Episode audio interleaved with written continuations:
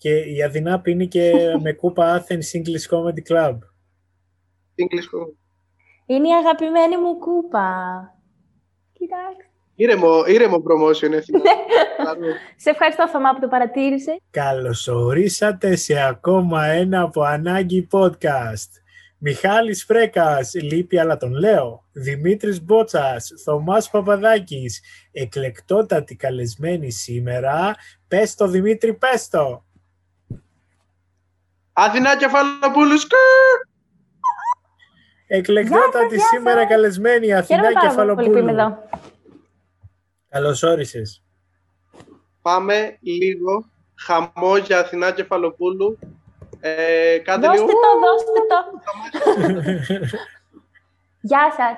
Πώς περνάς τις καραντίνες σου, πώς είσαι; Ουφ. Τι μέρα έχουμε σήμερα; Ε, Όχι, Πέμπτη, Τετάρτη. του 21, του 20, του 23, ποιος ξέρει. Δεν έχει νόημα πλέον. Ε, δεν έχει σημασία. Είμαι καλά. Ε, μπορώ να πω όσο γίνεται με αυτά που γίνονται. Ε, συγκεκριμένα τις μέρες μου τις περνάω. Με την ηλεκτρική μου κουβέρτα εδώ. Την αγαπώ. Ε, με το Netflix, με τσάι, με puzzle. Ε, και ο λίγον τι μια κοινωνική έτσι, φιλοσοφική απόγνωση, αλλά ξέρεις μόνο τα βράδια αυτό. Κλασικά βράδια καραντίνας. Ναι, ναι. Αλλά εντάξει, να είναι καλά το Netflix. Τι βλέπεις τώρα στο Netflix αυτόν τον καιρό; Ουφ, βλέπω Breaking Bad, που ομολογώ δεν το είχα δει. Είχα δει το Better Call Saul, που το αγαπώ. Αγαπάμε. Χωρίς να είσαι το Breaking Bad; Μου κάνει Για- μου φαίνεται περίεργο. Μου αρέσει πάρα πολύ ο Odenkirk, οπότε ό,τι κάνεις θα το δω. Εμ, Okay. Και είδες Και πρώτα στο τον Odenkirk Breaking και Bad. μετά τον Breaking Bad. Απίστευτο. Ναι, ναι, ναι. ναι. Είχα Αυτό λέω κι ξεκινήσει το Breaking Bad, το είχα ξεκινήσει, αλλά δεν με κράτησε. Είχα δει ένα επεισόδιο, δύο επεισόδια. Ε, Έχει περίεργο ρυθμό το Breaking Bad σαν σειρά. Ναι. Αλλά τώρα είπα ακαδημαϊκά και μόνο πρέπει να το δω. Ισχύει Εφόσον ότι είχα δει τον το Better Call Breaking Bad Saul, είναι λέω indie. Άντε. Ναι. Απίστευτο. Παίζει Αλλά να ξέρετε είσαι- κάτι, μπορεί να μην είναι...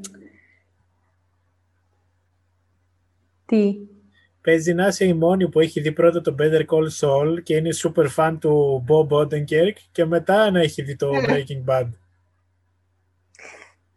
Να σας πω μια αλήθεια που μπορεί να μην είναι πολύ δημοφιλής. Δεν μπορώ να πω ότι μου αρέσει το Breaking Bad. Το ξέρω, Πρέπει να- το ξέρω, δεν είναι πολύ... μα- Τι; Πρέπει Μου να αρέσουν δώσεις κομμάτια χρόνο. του, αλλά στο σύνολο. Και ποιο... Ε, με τέταρτη, σε- όχι, τρίτη σεζόν, επεισόδιο 13 τώρα. Και άλλο Πόσο πια χρόνο. χρόνο. Μέχρι να τελειώσει η Είδες σειρά τη πρέπει μίγα. να δώσεις χρόνο. Είδα τη μίγα, Ε, Ό,τι καλύτερο. σκηνοθετικά ναι. Ε, Με βάση τη συνοχή των προηγούμενων επεισοδίων δεν ένιωθα ότι τέριαζε μαζί με τα επόμενα. Σαν μόνο του, σαν αυτό τελές επεισόδιο του Ryan Johnson, να πω πολύ δυνατό επεισόδιο, σκηνοθεσία, ρυθμός κτλ. Σε συνοχή με τα υπόλοιπα, μου φάνηκε λίγο ότι α, κάνουμε κάτι ψαγμένο. Που δεν πολύ... Ναι, αυτό είναι το point. ότι κάνανε όντως κάτι ψευμένο, ξέρω εγώ, και πολύ καλά, ας πούμε. Και σπάσανε το ρυθμό του. Είμαστε μια σειρά με έγκλημα, ξέρω εγώ. Και βάλανε και ωραία έτσι λίγο φιλοσοφικά ζητήματα μέσα, που είναι ο Walt και σκέφτεται Α, μ, ίσως έκανα μαλακίες, πρέπει να του πω την αλήθεια, ίσως... ε, Ε, Επίσης, δεν τον συμπαθώ καθόλου. Θεωρώ ότι είναι πάρα πολύ κακός άνθρωπος. Τι Θέλω θα να τον γίνει πιάσω με την Hank. Είμαι Αθηνά fan του σήμερα. Hank. Είμαι... Είμαι Team Hank. Ξεκάθαρα. Μέχρι στιγμής τουλάχιστον. Να σου πω κάτι. Ο Χάνκ, ό,τι και να λέτε, δεν πείραξε ποτέ κανέναν. Ναι, Το καλύτερο παιδί, ισχύει. Χάνκ είναι όντως πολύ καλό παιδί. προσέχει είναι και τον χαμηλές εκεί ανιψιό. Πέρα. Μμ. Ο Χάνκ είναι σωστός σε όλα. Και, και Μαρή πάμε και Χάνκ. Γενικά όλοι όσου δεν κάνουν τίποτα, οι άλλοι είναι Μαρία ψυχούλες. Γλυκομανή στην τρελή. Και η Μαρή είναι λίγο ό,τι να είναι. Ναι, είναι λίγο. πιο- Μέχρι τώρα, μετά το ατύχημα, θα πω, αν δεν το έχει δει κάποιος, ε, δεν μου γέμιζε πολύ το μάτι. Είναι 2000. Τώρα που λίγο. το έχουμε δει. Εσύ δεν το έχεις δει. Δεν, για σένα είναι 2013 ακόμα εκεί έξω. Ωραία, αν κάποιος βλέπει το podcast και δεν έχει δει το Breaking Bad, θέλω να μου πείτε. Δεν, πη- δεν παίζει να είμαι μόνη μου. Ναι, όχι, απλά Ελπίζω. Εσένα έχω τώρα, οπότε εσένα θα κοροϊδεύω. Αν ήταν κάποιος άλλος εδώ πέρα να έχει το Breaking Bad, θα κοροϊδεύω. Αλλά Πέρα γενικά, από επίσης Breaking μπορεί να Bad. παίζει ρόλο το ότι ε, έχω πολλά να πω για το Breaking Bad, γιατί με έχει εκνευρίσει πολύ τώρα από τον Πιντζάρο. Ε, πέρα από Breaking Bad, τι έχω δει τελευταία; Πολλά. Σκέφτομαι να ξαναδώ το Wire. Ναι, αυτό, να ας πούμε κάτι. Και εγώ θέλω να το δω το web. Έτσι, Έχω μια εφαρμογή για να θυμάμαι τι έχω δει, θα σου πω. Το έχεις στο Netflix. Ναι, το Wire. θυμάμαι. Την ίσχυε το καλοκαίρι στην εφαρμογή. Όχι, πρέπει να το πρέπει, θέλει torrent. Είναι του HBO. Ε, εντάξει, θα Α, βάλω. ε, και τώρα με που torrent, HBO, δεν είδα είναι πρόσφατα το, το The Morning Show με Jennifer Aniston και Reese Witherspoon. Άρεσε αυτό. Δεν μου αρέσει η Reese Witherspoon, θέλω να τη βαρέσω, μου τη πάει λίγο. Αλλά ε, Τι; δεν ξέρω μου τι δίνει η μούρη της. Δεν έχει κάποιους ανθρώπους που απλά τους βλέπεις και λες Ισχύει. είναι για τον Μπούτσο. Πάρε να είναι. Τον Μπογδάνο, ας πούμε. Δεν την κατηγορώ για κάτι. Δεν θεωρώ ότι έχει κάνει κάτι κακό. Εντάξει. Μμ. Με, με Καλό και συγχωρείς. επίκαιρο. Σε συγχωρώ, άντε, ένα στο δίνω, άντε. Για το Breaking Bad. Ευχαριστώ, Άθηνα. Ε, και σκέφτομαι να ξαναδώ το Life in Pieces. Αν το ξέρετε. Τι είναι το Life in Pieces; Εγώ θέλω να μάθω τι είναι το Life in Pieces. Είναι κωμωδία με μικρά αυτοτελές, ε, αυτοτελή επεισόδια τύπου Modern Family. Είναι αντίστοιχα τρεις οικογένειες στην ίδια οικογένεια. Ε, που παίρνει μέρος και η Marie από το Breaking Bad.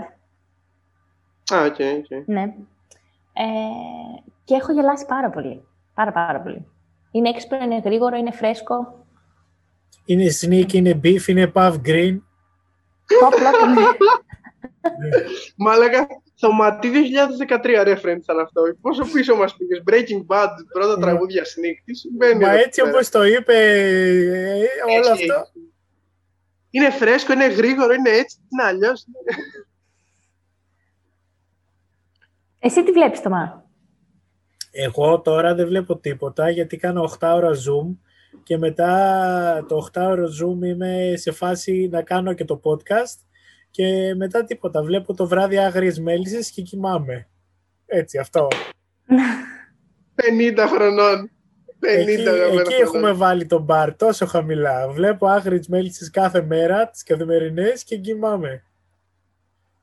Θέλω να μου απαντήσεις στην εξής ερώτηση. Το βλέπεις με τους γονείς σου μαζί; Ναι, εννοείται και αδερφοί και γονείς. Ήμουνα, σίγου- ήμουνα σίγουρος. Εγριά, εγριά. Είναι η στιγμή της ημέρας όπου η οικογένεια δεν μαλώνει. Έχουμε να παρακολουθήσουμε κάτι και Ναι. δεν μαλώνουμε. Κράζουμε την οικογένεια που βλέπουμε ε, εκεί, τις οικογένειές τους και τα παιδιά τους.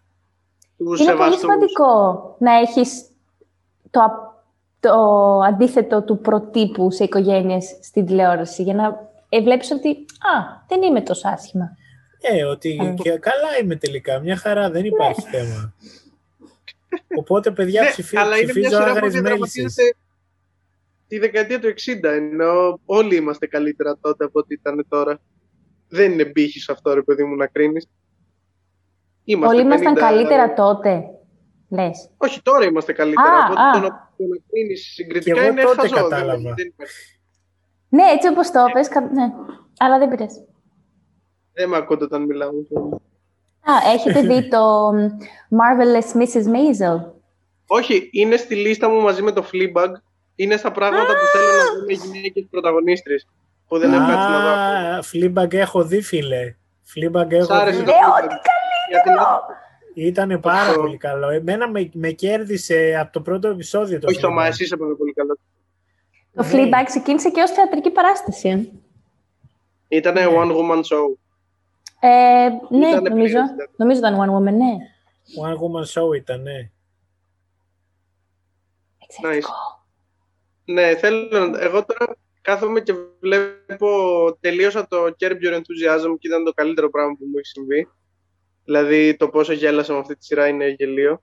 Ή, τώρα βλέπω μια άλλη σειρά του Ricky Gervais, το Extras, το οποίο ναι. είναι πάρα πολύ αστείο και είναι, μ' αρέσει πάρα πολύ αυτό που το ξεκίνησαν στην Αμερική κάπου στη δεκαετία του 90 που παίρνουν celebrities να παίζουν κακές εκδόσεις του εαυτού τους και που φαίνονται πάρα πολύ αστεία όλα όταν είναι exaggerated celebrities. Δηλαδή, στα έξτρα έπαιζε ο Ντάνιελ Ράντικλιφ, αυτό που κάνει το Harry Potter και ήταν ό,τι πιο αστείο έχω δει στη ζωή μου. Ήταν πιο αστείο από το Ricky Gervais, ξέρω εγώ, στο, στο πόσο καραγκιόζης ήταν, ας πούμε. Τέλειο. Και γέλασα πολύ με αυτό. Ναι, ήταν, Όχι, βλέπω θα το αυτά. τσεκάρω. τώρα. Είπαμε Curb Your Enthusiasm και The, the Extras. Ναι, το, το Kirby θα σ' αρέσει γιατί είναι έξτρα εβραϊκό, δηλαδή είναι στα γούστα μας, το μάμου. Ε, είναι άβολο, είναι περίεργο, είναι... έχει αυτή τη βλάβη στον εγκέφαλο ας πούμε, που μας αρέσει σα- στην κομμωδία. Ωραία. Έχετε δει καθόλου Ozark; Ναι, Όχι, αυτό, με τον Jason Bateman δεν είναι αυτό. ναι. Ναι. Πολύ καλή Με σειρά. τι Τη έχεις να- συνιστώ Με τι έχεις να κάνει ανεπιφύλακτα. αυτό; Ναι, αυτό δεν την έχω δει, είναι, είναι καλή, ε. Είναι, είναι αυτό το ίδιο. Λευκός μεσήλικα άντρας σε απόγνωση ξεκινάει να πουλάει ναρκωτικά και έγκλημα. Θα σου πω κάτι, εκεί τον κρατήσανε. Δεν φταίει. Βασικά η Έπιασε- ιστορία ξεκινάει. Αυτός είναι και καλά τραπεζικός λογιστής, οικονόμο, κάτι τέτοιο. Και μαθαίνει ότι ο συνάδελφός του ε, ξεπλένει χρήμα. Και έρχεται η μαφία και πάει να τους σκίσει. Να τους καθαρίσει, μάλλον. Και λέει Το αυτός, μα είναι στην μαφία ασφαλισμένος. και λέει μη, τον, μη με σκοτώσετε, θα το ξεπλύνω εγώ το χρήμα. Και μετακομίζει όλη την οικογένεια στη μέση του πουθενά δίπλα σε μια λίμνη κάπου στη Κεντρική Αμερική και προσπαθεί να ξεκινήσει επιχειρήσεις που να ξεπλένουν χρήμα, αλλά και οι ντόπιοι έχουν την αυλή τους λερωμένη. Α, οκ. και έρχεται οκ. τώρα ο πρωτευουσιάνος εδώ πέρα να μας πουλήσει μαφία. Άρα είναι το καφέ της χαράς, απλά με ξέπλυμα χρήματος. Oh no. Έτσι θα το περιέγραφα. Ό,τι καλύτερο άκουσα ποτέ. μου Μόλις για κατέστρεψα περιγραφή. μια ε, αξιαγάπητη σειρά σου. Ναι, δεν είναι. Thank you. Ευχαριστώ, Θωμά. και, η μαφιο... και ο μαφιόζος είναι Θωμά Νίνο Πούτσο από το, από το Κωνσταντίνου και Ελένης. Α, για να το δέσουμε όλο. Μάμα! Είδες. Μόλις χάλασα, μόλις χάλασα μια σειρά και είναι κρίμα γιατί μου αρέσει πολύ ο Jason Bateman και το θεωρώ και πολύ καλό ηθοποιό. Όχι, Και εντάξει, σκηνοθετεί δεν- κιόλας κάποια επεισόδια, τα σκηνοθετεί. Ναι, ναι, Ναι. είναι γενικά πάνω από το project. Τέλεια, τέλεια. Πολύ δυνατή. Αυτά που λέτε, σειρές, σειρές, σειρές, σειρές, σειρές και άλλες σειρές. Λες, σειρές. Το σκέψω ότι το Extras είναι 12 επεισόδια και το είδα όλο χθες το βράδυ. Το έβαλα να παίζει κατά τις 10 νομίζω και σταμάτησα στις ε, 6 ώρα το πρωί, 4-5 κάτι τέτοιο και πήγα για ύπνο. Το είδα όλο σε ένα sitting. Δηλαδή Αχα. εκεί έχει, έχει οδηγηθεί η ζωή μου. ας πούμε. Αλλά αυτό ήθελα να πω για το Breaking Bad πριν, ότι λόγω καραντίνας και σπιτιού το έχω δει όλο μαζί, που μπορεί λίγο να Κάνει αλλάζει binge. την εμπειρία. Ναι. Και είναι λίγο πολύ. Ξέρεις τι, είναι σειρές που νομίζω ότι αυτό ξεκίνησε λίγο μετά το 15 ας πούμε. Είναι σειρές που δεν ήταν φτιαγμένες για binging. Και το ότι τις μπιντζάρουμε νομίζω ότι είναι που τις χαλάει σε εισαγωγικά. Δηλαδή πιστεύω ότι είναι σειρές που ίσως όντως πρέπει να τις βλέπεις επεισόδιο-επεισόδιο ή να βλέπεις άντε δυο μαζί ή τρία μαζί, ξέρω εγώ. Ναι. Αλλά όχι να κάνεις αυτό που κάνουμε με τη λογική του Netflix τύπου. Θυμάμαι τον Bojack Horseman ήταν η πρώτη σειρά που κάτσα και την είδα σε τέσσερις μέρες. Έβλεπα μία σεζόν την ημέρα. Είναι, είναι περίεργο αυτό με τις... Άλλαζε ο ρυθμός παλιά, ήταν, ε, μετράει πολύ το πώς κυκλοφορεί μια σειρά, στο πώς βλέπεις μια σειρά και στην Αυτό. αντιμετώπιση. Το ίδιο έκανα και εγώ με τον Bojack και ήταν πάρα πολύ πληροφορία. Ναι. δεν μπορούσα να περπατήσω μία μέρα από το πόσο κατάθλιψη μου είχε προκαλέσει το Ναι. podcast. Ήταν μια μέρα. Ρε, εσύ, το είδα σε τέσσερις μέρες και ο τέταρτος κύκλος είναι που αρχίζει και πραγματικά όλη η σειρά βουρκώνει, ρε παιδί μου, και γίνεται πολύ βαριά. Αλλά στο τέταρτο κύκλο που μπαίνει ο χαρακτήρας της μαμάς του, που της κάνουν τη λοβοτομή στη, στη γιαγιά του Μπότζακ. Και έχει όλο αυτό το. Ναι, spoilers, sorry. Ε, και τέλος πάντων γίνεται όλο αυτό που γίνεται. Και την επόμενη μέρα απλά βγήκα βόλτα, ξέρω εγώ, και περπάταγα και κοίταζα έξω και σκεφτόμουν ποιο είναι το νόημα. Μπορώ να ξαπλώσω στο δρόμο, ξέρω εγώ, αυτή τη στιγμή. Δεν θέλω να είμαι άλλος. Ναι. Πολύ βαριά σειρά και την πίντζαρα, δηλαδή μου έκανε εντύπωση αυτό. Ιδανικά μηνύματα και Τώρα πες- αισιόδοξα από όλους εδώ πέρα στο podcast. Συγγνώμη. Μια Πότε φωτεινή έχω υπο- καραντίνα. Ε, σε επίσης πολύ φωτεινά πράγματα. Είδα το Ratchet που είπες λοβοτομή. Α, ναι, και εγώ είχα δει λίγο από αυτό. Και Πώς αυτό ήταν το βαρύ. Ratchet? Κοίτα. Έχει πολύ ωραία φωτογραφία, πολύ ωραία χρώματα. Σάρα Πόλσον, εντάξει, πολύ δυνατή. Σάρα Πόλης είναι εξαιρετική ηθοποιός. ισχύει. Αλλά αρέσει πάλι πολύ. η σειρά που λες ότι δεν συμπαθώ τον, πρω- τον πρωταγωνιστή. Θέλω να τον πιάσουν, θέλω να πάει φυλακή. Ξέρεις τι, Είναι όμως ενδιαφέρον αυτό ότι έχουμε συνηθίσει, ρε παιδί μου, γενικά ο πρωταγωνιστής να είναι κάτι πολύ βανίλα για να ταυτίζεται όλος ο κόσμος. Και είναι ωραίο όταν ο πρωταγωνιστής έχει ας πούμε, ένα, ένα πολύ μεγάλο ελάττωμα ή έχει ένα σταυρό ας πούμε, που του βαλάει και κάτι που. Δεν θα έπρεπε να είναι appealing αυτός ο πρωταγωνιστής, αλλά για κάποιο λόγο είναι, είναι ο πρωταγωνιστής σου. Δηλαδή, το Uncut Gems, ας πούμε, το έχετε δει. Ναι. Ναι, έτσι όσο παίζει ο Adam Sandler, παίζει έναν πολύ Το ψάχνω. βλαμμένο χαρακτήρα, ας πούμε, εθισμένο στον τζόγο, ψεύτη, ένα πάρα πολύ κακό άνθρωπο. Αλλά όσο έβλεπα την ταινία, ήμουν σε φάση, ναι, θέλω λίγο να κερδίσει ο Adam Sandler. Δεν λέω τι γίνεται στο τέλος, ρε παιδί μου, αλλά ήμουν σε φάση, ναι, οκ, μπράβο, Adam Sandler, ξέρω εγώ, μπορεί και να τα καταφέρεις. Και είχα χαρεί λίγο, είχε πολύ αγωνία σαν ταινία, αλλά έχει ένα ενδιαφέρον και ο χαρακτήρας ο οποίος έχει το ελάττωμα, ας πούμε, και δεν είναι άμεσα συμπαθητικός. Ή κλασικά συμπαθητικός τουλάχιστον. Μα αυτή η Ράτσετ Ναι. δεν έχει απλά ελάττωμα, αυτή σκοτώνει κόσμο. Ναι, Ε, καλά. Όλοι ο έχουμε ήχος είναι πολύ καλός αυτή τη σειρά, έχω να πω.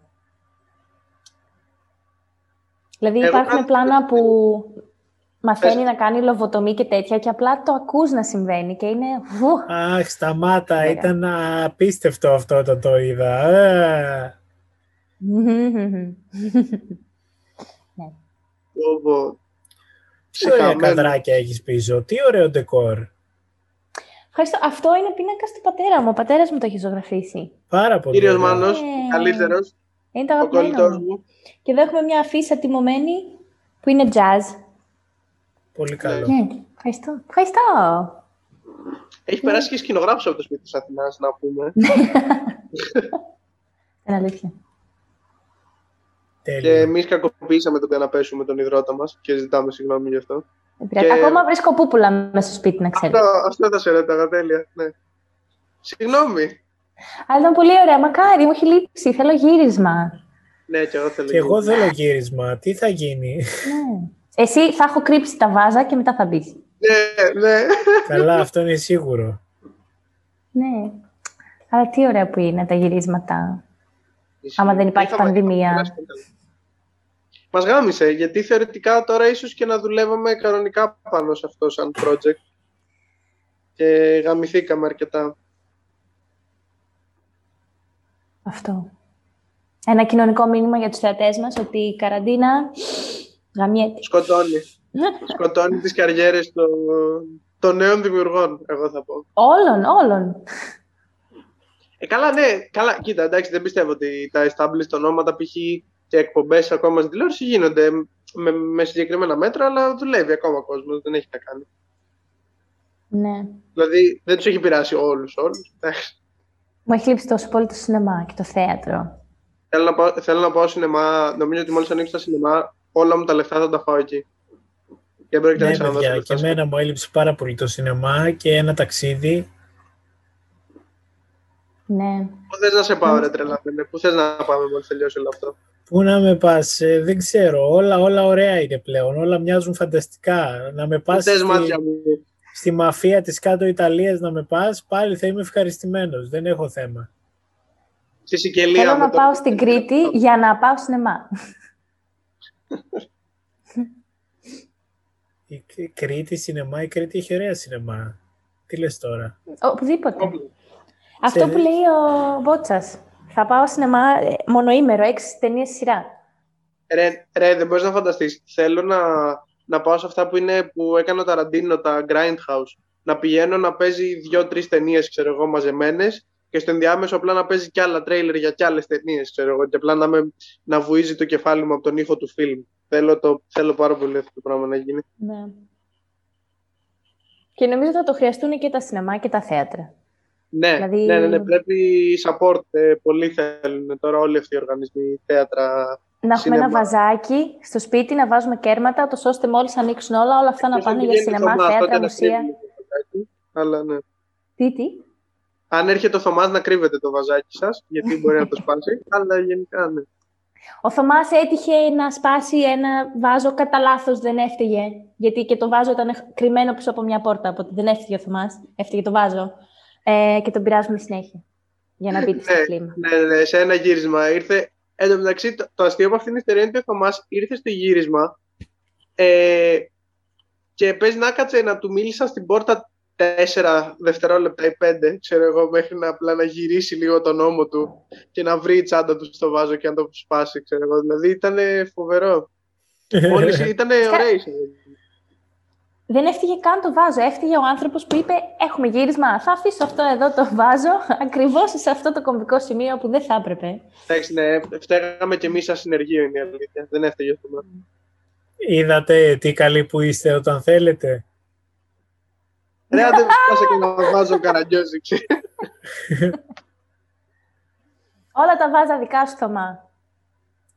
Αθηνά, να πούμε ότι εσύ προ-πανδημίας ε, έχεις να κάνεις και με το Athens English Comedy Club.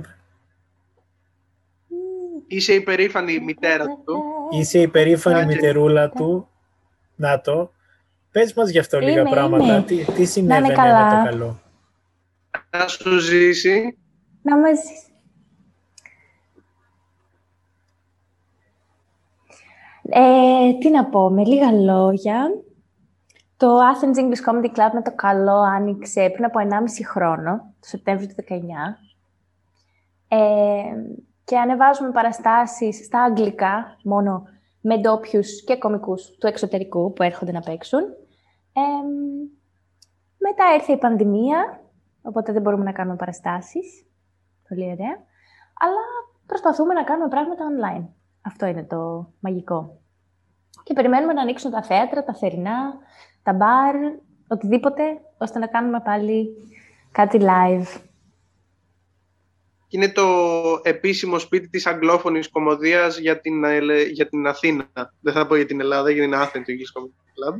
Ισχύει, αλλά είναι το μόνο και πρώτο αγγλόφωνο comedy club στην Ελλάδα. Τέλεια. Οπότε με το καλό, όταν ανοίξουν όλα και μπορούμε να ταξιδέψουμε, ο στόχος είναι να πάμε περιοδία, να πάμε σε νησιά, να παίξουμε σε διαφορετικές πόλεις στην Ελλάδα. Και θα είναι πολύ ωραία. Τι ωραία. Τέλεια, στο ευχόμαστε αυτό. Τι; Στο ευχόμαστε αυτό από τα βάθη της καρδιάς μας. Να πάει καλά το English Comedy Club. Και εγώ. Και εγώ το εύχομαι. Το οποίο να βρείτε στο Instagram γιατί κάθε εβδομάδα κάνει joke και δίνει μία λέξη και γράφουμε αστεία στα αγγλικά και ψηφίζετε ποια αστεία σας αρέσουν. Και Ναι. συμμετέχουμε συχνά σε αυτό. Εγώ προσωπικά είμαι... Το Αυτό. είναι από τις αγαπημένες δραστηριότητες.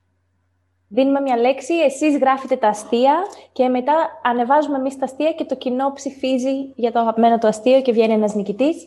Και μόλις πριν από μερικές μέρες ε, ψηφίστηκε το νούμερο ένα αστείο του Jokeathon του 2020, οπότε να μπείτε να τα δείτε. Ε, Το πριν από και να μερικές γράψετε μέρες τα είναι δικά χθες το σας. βράδυ. Ναι, αλλά μέχρι να βγει το βίντεο, βρε μπότσα. Θα βγει σε Δεν έχει σημασία. Εγώ, εγώ, μπο- εγώ είδα την ευκαιρία να σε δουλέψω και το έκανα. Εγώ προσπάθησα, παιδιά, να έχουμε μια συνοχή. Όχι, εσύ καλά έκανες. Δεν σε κατηγορώ. Ε, Οπότε ναι, χθες. ναι, και επειδή είπες πριν Θωμά για την κούπα, η οποία να πω ότι την έφτιαξε ο Γιάννης ο Ρούσος, που είναι ο γραφίστας του Athens English Comedy Club και φίλος και κομικός, μαζί με την Κατερίνα Βρανά, μου την κάνανε δώρο πέρσι τα Χριστούγεννα. Τέλειο. Και είναι εδώ πέρα η κουκουβάγια μας, που είναι η Gwendolyn. Τέλειο. η οποία Πάντα κάνει είναι stand-up. τέτοια. Ό,τι Δεν είναι καλύτερο. Gwen Dowling. Ναι. Και εδώ πέρα είναι μωράκι η Gwendolyn, είναι ακόμα... ξέρεις, ου. Και σταδιακά, όσο μεγαλώνει το Comedy Club, θα τη βλέπουμε την Gwendolyn σε διαφορετικά στάδια της ζωής της. Τέλεια. Πανεπιστήμιο, μετά στην πρώτη της δουλειά. Ναι, τέλεια θα είναι. φοβερό. Ε, Gwen Υπέροχο. Dowling, αχα.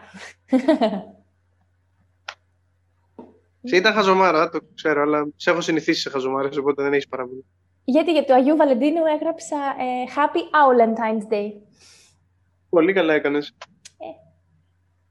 Οπότε Πόνεσα λίγο με αυτό το αστείο, αλλά καλά έκανες. όλοι χρειάζονται αγάπη, ακόμη και κουκουβάγες. Κυρίως οι κουκουβάγες. Πλάκα κάνεις. Στο Winnie the Pooh ήταν η καλύτερη κουκουβάγια, η πιο ζωστή. Ναι. Τη χρησιμοποιώ τρελοκουκου- πάρα πολύ. Μια για το τρελοκουκουβάγια Jokeathon. επιστήμονας ήταν εκεί στο Winnie αυτή. Ναι, ναι. Πω, πω, μα λέει, που είναι που είχα μανία τώρα που το έπαιζα όταν ήμουν μικρός, είχα βιντεοκασέτες, είχα βιβλία με αυτοκόλλητα, είχα ε, color books, είχα άτομα, αλλά ήταν τέλειο. Τίκορ, τίκορ, τίκορ. Ε, αυτό δεν έλεγε κάτι τέτοιο. Ο Τίγρης. Ναι. Ναι, εμείς το βλέπαμε στα ελληνικά Αθηνά. Δεν ήμασταν... Ε... Ναι, δεν είμαστε... Εμείς το βλέπαμε στην ΕΡΤ. Θα, κο- θα κουοτάρουμε Winnie the Pooh στα Ε, τι έλεγε, αγγλικά. Τίγρης, Τίγρης, Τίγρης. Δεν νομίζω να υπήρχε αυτό στα Και στα δεν λέγεται ελληνικά. Winnie the Pooh, λέγεται Winnie το αρκουδάκι. Ε, Win- Ναι, Winnie το αρκουδάκι. Είναι με τον ακίνδυνο Γκίκα Αθηνά. Εντάξει. Που έτρωγε το μέλι γουρνάκι. Μα λέγαμε. Γουρνάκι ήταν ο Piglet. Ναι, Ναι. αυτό Piglet σημαίνει γουρνάκι. Α, μέχρι, ε, εσύ δηλαδή και τα ονόματα δεν ξέρεις καλά στα ελληνικά. Τα έχω δει στα αγγλικά τα περισσότερα. Γιατί δεν ήμουν Ε, εδώ. κάτσε. Όπως και τις Disney ταινίες, τις έχω δει στα αγγλικά. Και τις βλέπω μερικές φορές κατά λάθος στα ελληνικά, στο YouTube ή οτιδήποτε. Και είναι πολύ διαφορετική εμπειρία. Αλήθεια, wow. Για Εμείς μας είναι τις πολύ έχουμε- διαφορετικό το αντίστροφο. Ναι, ναι, εγώ δεν μπορώ να δω ταινία Pixar ή Disney στα αγγλικά. Μου κλωτσάει πάρα πολύ. Αν εξαιρέσεις τις πολύ πρόσφατες που δεν έχω μεγαλώσει, ρε παιδί μου, με αυτές τις ταινίες, τύπου το Soul, τον τελευταίο της Pixar, το είδα στα Α. αγγλικά. Εντάξει, το, το κατέβασα εξαιρετικό. Πάρα πολύ, μ' άρεσε πάρα πολύ. Ε, τώρα στα αγγλικά, οκ, αλλά ας πούμε τους απίθανους, ε, το Ρατατούι, ε, τον Νέμο, τον Ηρακλή, τον Μπαμπούλας ΑΕ, το Toy Story, αυτά είναι για μένα όλα στα ελληνικά. Δεν έχουν ξένη μεταγλώτηση. Το Nemo είναι ένα εξαιρετικό παράδειγμα. Το έχω δει τόσες φορές στα αγγλικά. Τόσες Για φορές. ποιο λόγο; Μου άρεσε πάρα πολύ η, η Dory, η Ellen DeGeneres. Ναι, Please, όχι, ML42 αλλά all εδώ the είναι way και to το me. Παπαδοπούλου. Πολύ δυνατή. Ναι, Ναι, Αλλά αυτό είδες, δηλαδή είναι πιο cool. Είναι Επίσης, ό- όταν λέει τη διεύθυνση, τι λέει στα ελληνικά; P. Sherman Wallaby 42 Sydney. Ε, ναι. Είναι Wallaby Way αρχικά. Είναι P. Sherman Wallaby 42 Sydney και θα Εγώ σταματήσεις να είμαι μιλάς. μαζί με τον Μπότσα. Δεν θα μας το αλλάξεις τώρα. Τόσα χρόνια έτσι το ξέρουμε. Ευχαριστώ. Παπ. Όχι, σεβαστό, σεβαστό. Γιατί είναι και ταινίες που η γλώσσα που θα τις δεις είναι και αυτή που συνδέεται έτσι συναισθηματικά. Οπότε. Καλά, εμένα το, το Nemo κιόλα ήταν η πρώτη ταινία που είδα ποτέ μου στο σινεμά. Το θυμάμαι αυτό. Και με είχε τρομάξει πολύ και η αρχή με τον Καρχαρία. Που Ναι, τρώει την ναι, ναι, οικογένεια ναι. του. Είχα χεστεί πάνω μου. Κάτι άλλο. Και ήμουν δεν στο ήταν σινεμά και Καρχαρίας. κρυβόμουν στον πατέρα μου. Εγώ το είχα χάσει αυτό. Είχαμε μπει στο σινεμά λίγο Καρχαρίας πιο είναι, μετά. Είχαμε μπει στο σινεμά λίγο πιο μετά και Κλασική δεν είχα καταλάβει εγώ. για- Αργοπορημένη. Δεν ήξερα ότι υπήρχε μάνα και ότι έγινε όλο αυτό και δηλαδή μπήκα στον τίτλο, στους τίτλους αρχής και όλο αυτό το είχα χάσει και Νομίζω μετά είναι το είδα πάλι, όταν ναι. πήρα τη βιντεοκασέτα. δεν του τρώει. Τέλος πάντων, ένα τεράστιο ψάρι τρώει την οικογένεια του Νέμο και μένει μόνο ο Νέμο και ο μπουμπάς του, ο Μάρλιν, Ναι. που είναι ψάρι Είναι- κλόν. Είναι εκεί που είναι τόσο ενθουσιασμένος και της λέει. Στα αγγλικά το ξέρω, συγγνώμη. Που λέει Did your man deliver or did he deliver? Και είναι αυτή. My man delivered. Και μετά πεθαίνει. Αυτό ήταν. Κάθε Απίστευτο. να είναι λέει παραμύθια σε παιδάκια. και μετά πεθαίνει. Και μετά ψόφισε.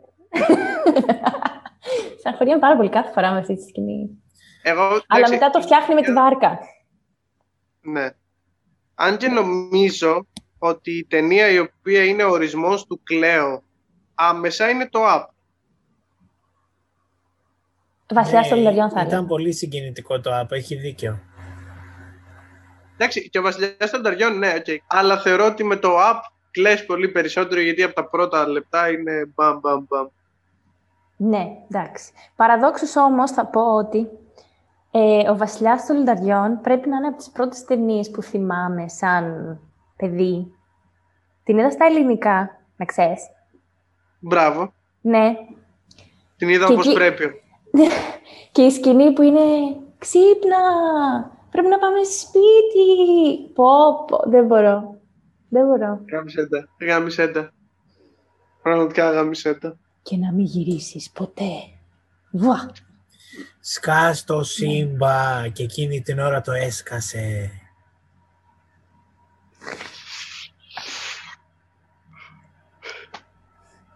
Ο, Τιμό, ο Τιμόν και ο Πούμπα πίνανε μπάφους τώρα, δεν μπορούμε να πούμε όχι σε αυτό.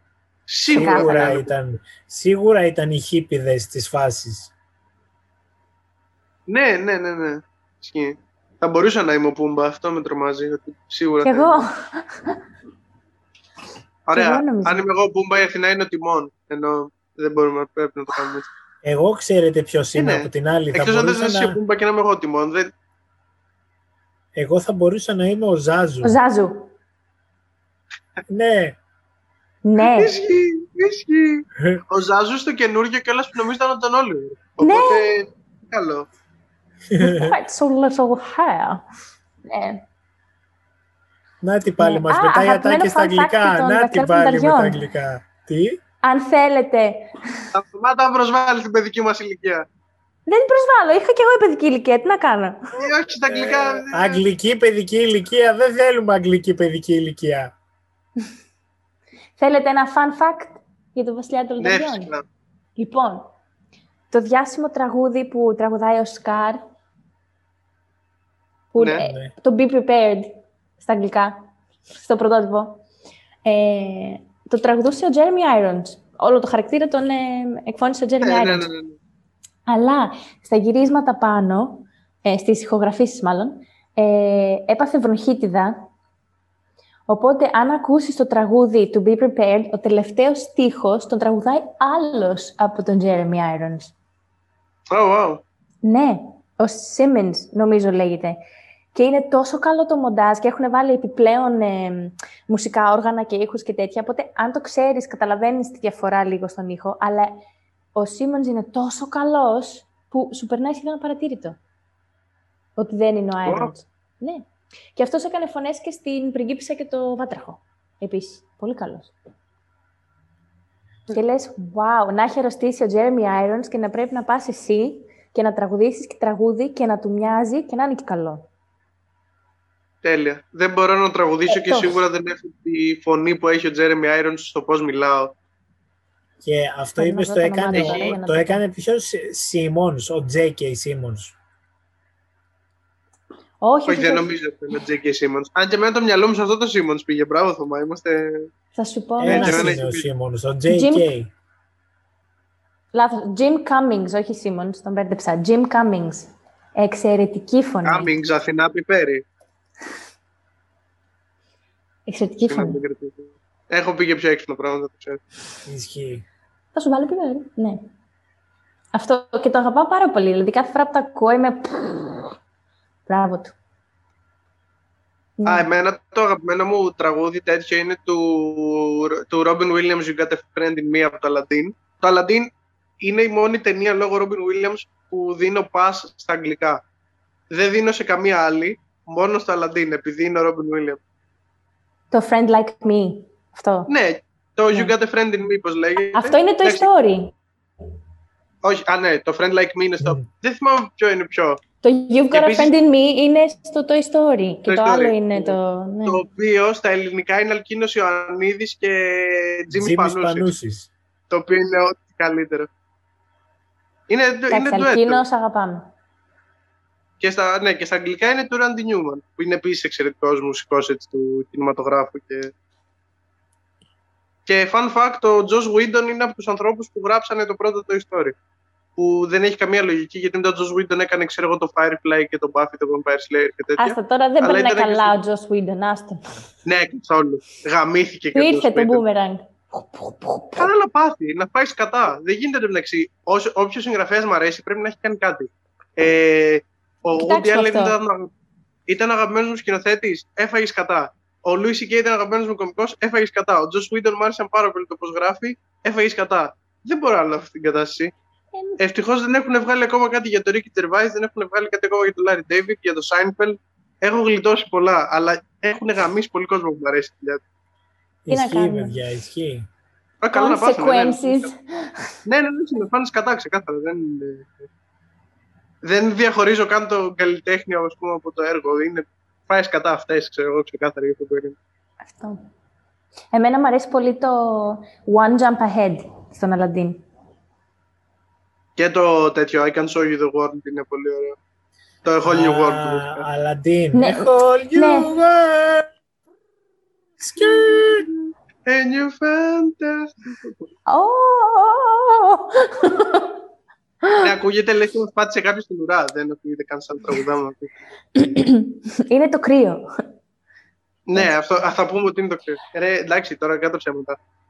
Το τυρί είναι essential. Πρέπει σε όλα τα ψυγεία να υπάρχει πρέπει να υπάρχουν τρεις μορφές τυριού σε κάθε ψυγείο. Πρέπει να υπάρχει τυρί κομμάτι, πρέπει να υπάρχει τυρί φέτα, σε φέτες δηλαδή, και πρέπει να υπάρχει και τυρί τιμμένο για μακαρόνια. Πρέπει να έχεις τρία τυριά. Και φέτα φέτα. Ναι, ρε παιδί μου, στο τυρί κομμάτι μπαίνει η φέτα. Φύγετε, να πάτε αλλού. Εξαιρετική Α, διαφήμιση. Αθηνά 2009, διαφημίσεις 2010. Πότε ήταν αυτό; Ναι. Πρέπει να το Τι λες, ωραίος ο υπήρχε ένα- παππούς αυτός. Ναι. Πολύ ωραία διαφήμιση είναι που την είχε σκηνοθετήσει και ο Λάνθιμος κιόλας. Ήταν εκείνη η διαφήμιση της Nova, το Put the code down slowly που ήταν. φοβερό. Ναι, put the Είναι- cot down slowly. και το έκανε ο Λάνθιμος αυτό το πράγμα και μετά ο Λάνθιμος έκανε, ξέρω εγώ, τον αστακό και την ευνοούμενη και το ελάφι και what the fuck. Γιατί το άλλο με το Wi-Fi, Ποιο; Η αγαπημένη διαφήμιση του πατέρα μου, κάθε φορά που έχουμε κόσμο, λέει, λέει για τη διαφήμιση. Που πάει ένας... ε, ναι, ναι, ναι. Ο πατέρας είναι ό,τι καλύτερο. Είναι καλό. Ε, Έλα, μ' ακούτε. που πάει αυτός ένας νέος σε ένα χωριό και λέει, ανοίγει μια αποθήκη, κάτι, ένα σπίτι. Ναι, Μ' ακούτε. Ναι, Ωραία. Θα αλλάξω μία δωμάτιο. εσύ μας Περιμένετε ακούς; ένα λεπτό. Ναι, ναι, εμείς εδώ τα λέμε τώρα. Δεν σε... Ξέρεις τι, αν θες φύγει εντελώς, δεν έχουμε πρόβλημα. Τα- Μετά έχουμε βρει με την εδώ πέρα. Και μπαίνει αυτός στην αποθήκη και ρωτάει Wi-Fi; Και το απαντάει η γιαγιά, Ω, τι έχει το ψυγείο. Γάμο το. αυ- Ξέρεις ποιο είναι το θέμα με αυτά; Ότι γίνονται πολύ τετριμένα. Δηλαδή, γίνεται μια φορά καλά μια τέτοια διαφήμιση και μετά όλοι πιστεύουν ότι πρέπει να κάνουν τέτοια διαφήμιση. Έχουμε φτάσει σε ένα φοβερό κορεσμό που όλες οι διαφημίσεις είναι το ίδιο. Είναι ή έξι- έξυπνο πιτσιρίκι, ή γριά που έχει τάμπλετ, ή ε, κά- κάποια τεχνολογική ανάπτυξη σε χωριό. Έχουμε τρι, τριών ειδών διαφημίσεις, τίποτα άλλο. Ένα πράγμα που σας λείπει από την, ξέρεις, μη, πραγματικότητα μη καραντίνας. Ε, Το σινεμά. Το Α, είπαμε. Ναι, το έχουμε, το έχουμε πει πολλές φορές με το θέμα αυτό. Το Δηλαδή, σινεμά, και σε ένα ταξίδι. προηγούμενο podcast που μας το... Το σινεμά, εμένα νομίζω ότι δεν, δεν με... Ταξίδια, χαίστηκα, δεν θέλω να πω αυτό. Θέλω να μπορώ να πηγαίνω σινεμά. Θέλω να μπορώ να, να, να κυκλοφορώ ό,τι ώρα να είναι. Θέλω να είμαι μεθυσμένος μέσα στη μέση του δρόμου στις 2 ώρα το πρωί και να έρθει η αστυνομία για άλλο λόγο και όχι για να μου κόψει κάποιο πρόστιμο. Ε, να θέλω, σημειώσουμε ρε ότι παιδί, δεν είναι να μπορώ πολύ να- ασφαλές αυτό. Τι γενικά. εννοώ. Έχει επιβιώσει Εννοώ, μέχρι ρε τώρα παιδί ο μου, να μπορώ- Μπότσας, άρα πιάνει. Θέλω να Ναι, είμαι στην καντίνα πρώτον. Μαβίλη, 5 η ώρα το πρωί με δύο οκτωμπικές. Το πάει και μαζί. Θέλω να μπορώ να το Ναι. κάνω αυτό το πράγμα χωρίς να θα πάω πρόστιμο. Να πάω να γίνω μπαούλο κάπου ή με οποιονδήποτε τρόπο, ο καθένας παιδιά να πίνει και να κάνει ό,τι θέλει. Και να μπορώ μετά να πάω να φάω τις μαντζίλες μου, ξέρω εγώ, και μετά να μπω σε ένα λεωφορείο σειρωμένο και να πάω σπίτι μου. Και δεν μπορώ να το κάνω αυτό τώρα και μου έχουν σπάσει τα νεύρα, ας πούμε. Μου λείπει πάρα πολύ. Αυτό είναι του, του κομικού το παράπονο. Μου λείπει πολύ η μπύρα μετά την παράσταση που καθόμαστε όλοι μετά, ξέρω εγώ, και πίνουμε μπύρες και λέμε μαλακίες. Και καταλήγουμε μετά να φεύγουμε, ξέρω εγώ, όλοι μαζί. Α, πάμε να πάρουμε το λεωφορείο από εδώ, πάμε να πάρουμε το λεωφορείο από εκεί. Και είναι λίγο σαν να έχεις βγει με μια τεράστια παρέα από το σχολείο. Ε, μου, λείπουν αυτά, μου λείπει λίγο η- η περιοδία. Δεν τα έχουμε ξαναπεί πολλές φορές αυτά, ρε γαμώτα, αλλά τα ίδια πράγματα είναι. Σου λείπουν τα πράγματα που σε κάνουν χαρούμενο όταν μπορούσες να τα κάνεις, ας πούμε. Μου λείπει η ζωή μου εν τέλει. Αυτό είναι το. ναι. Και το εστιατόριο μου λείπει πολύ. Θέλω να πάω να φάω κάπου. Ναι.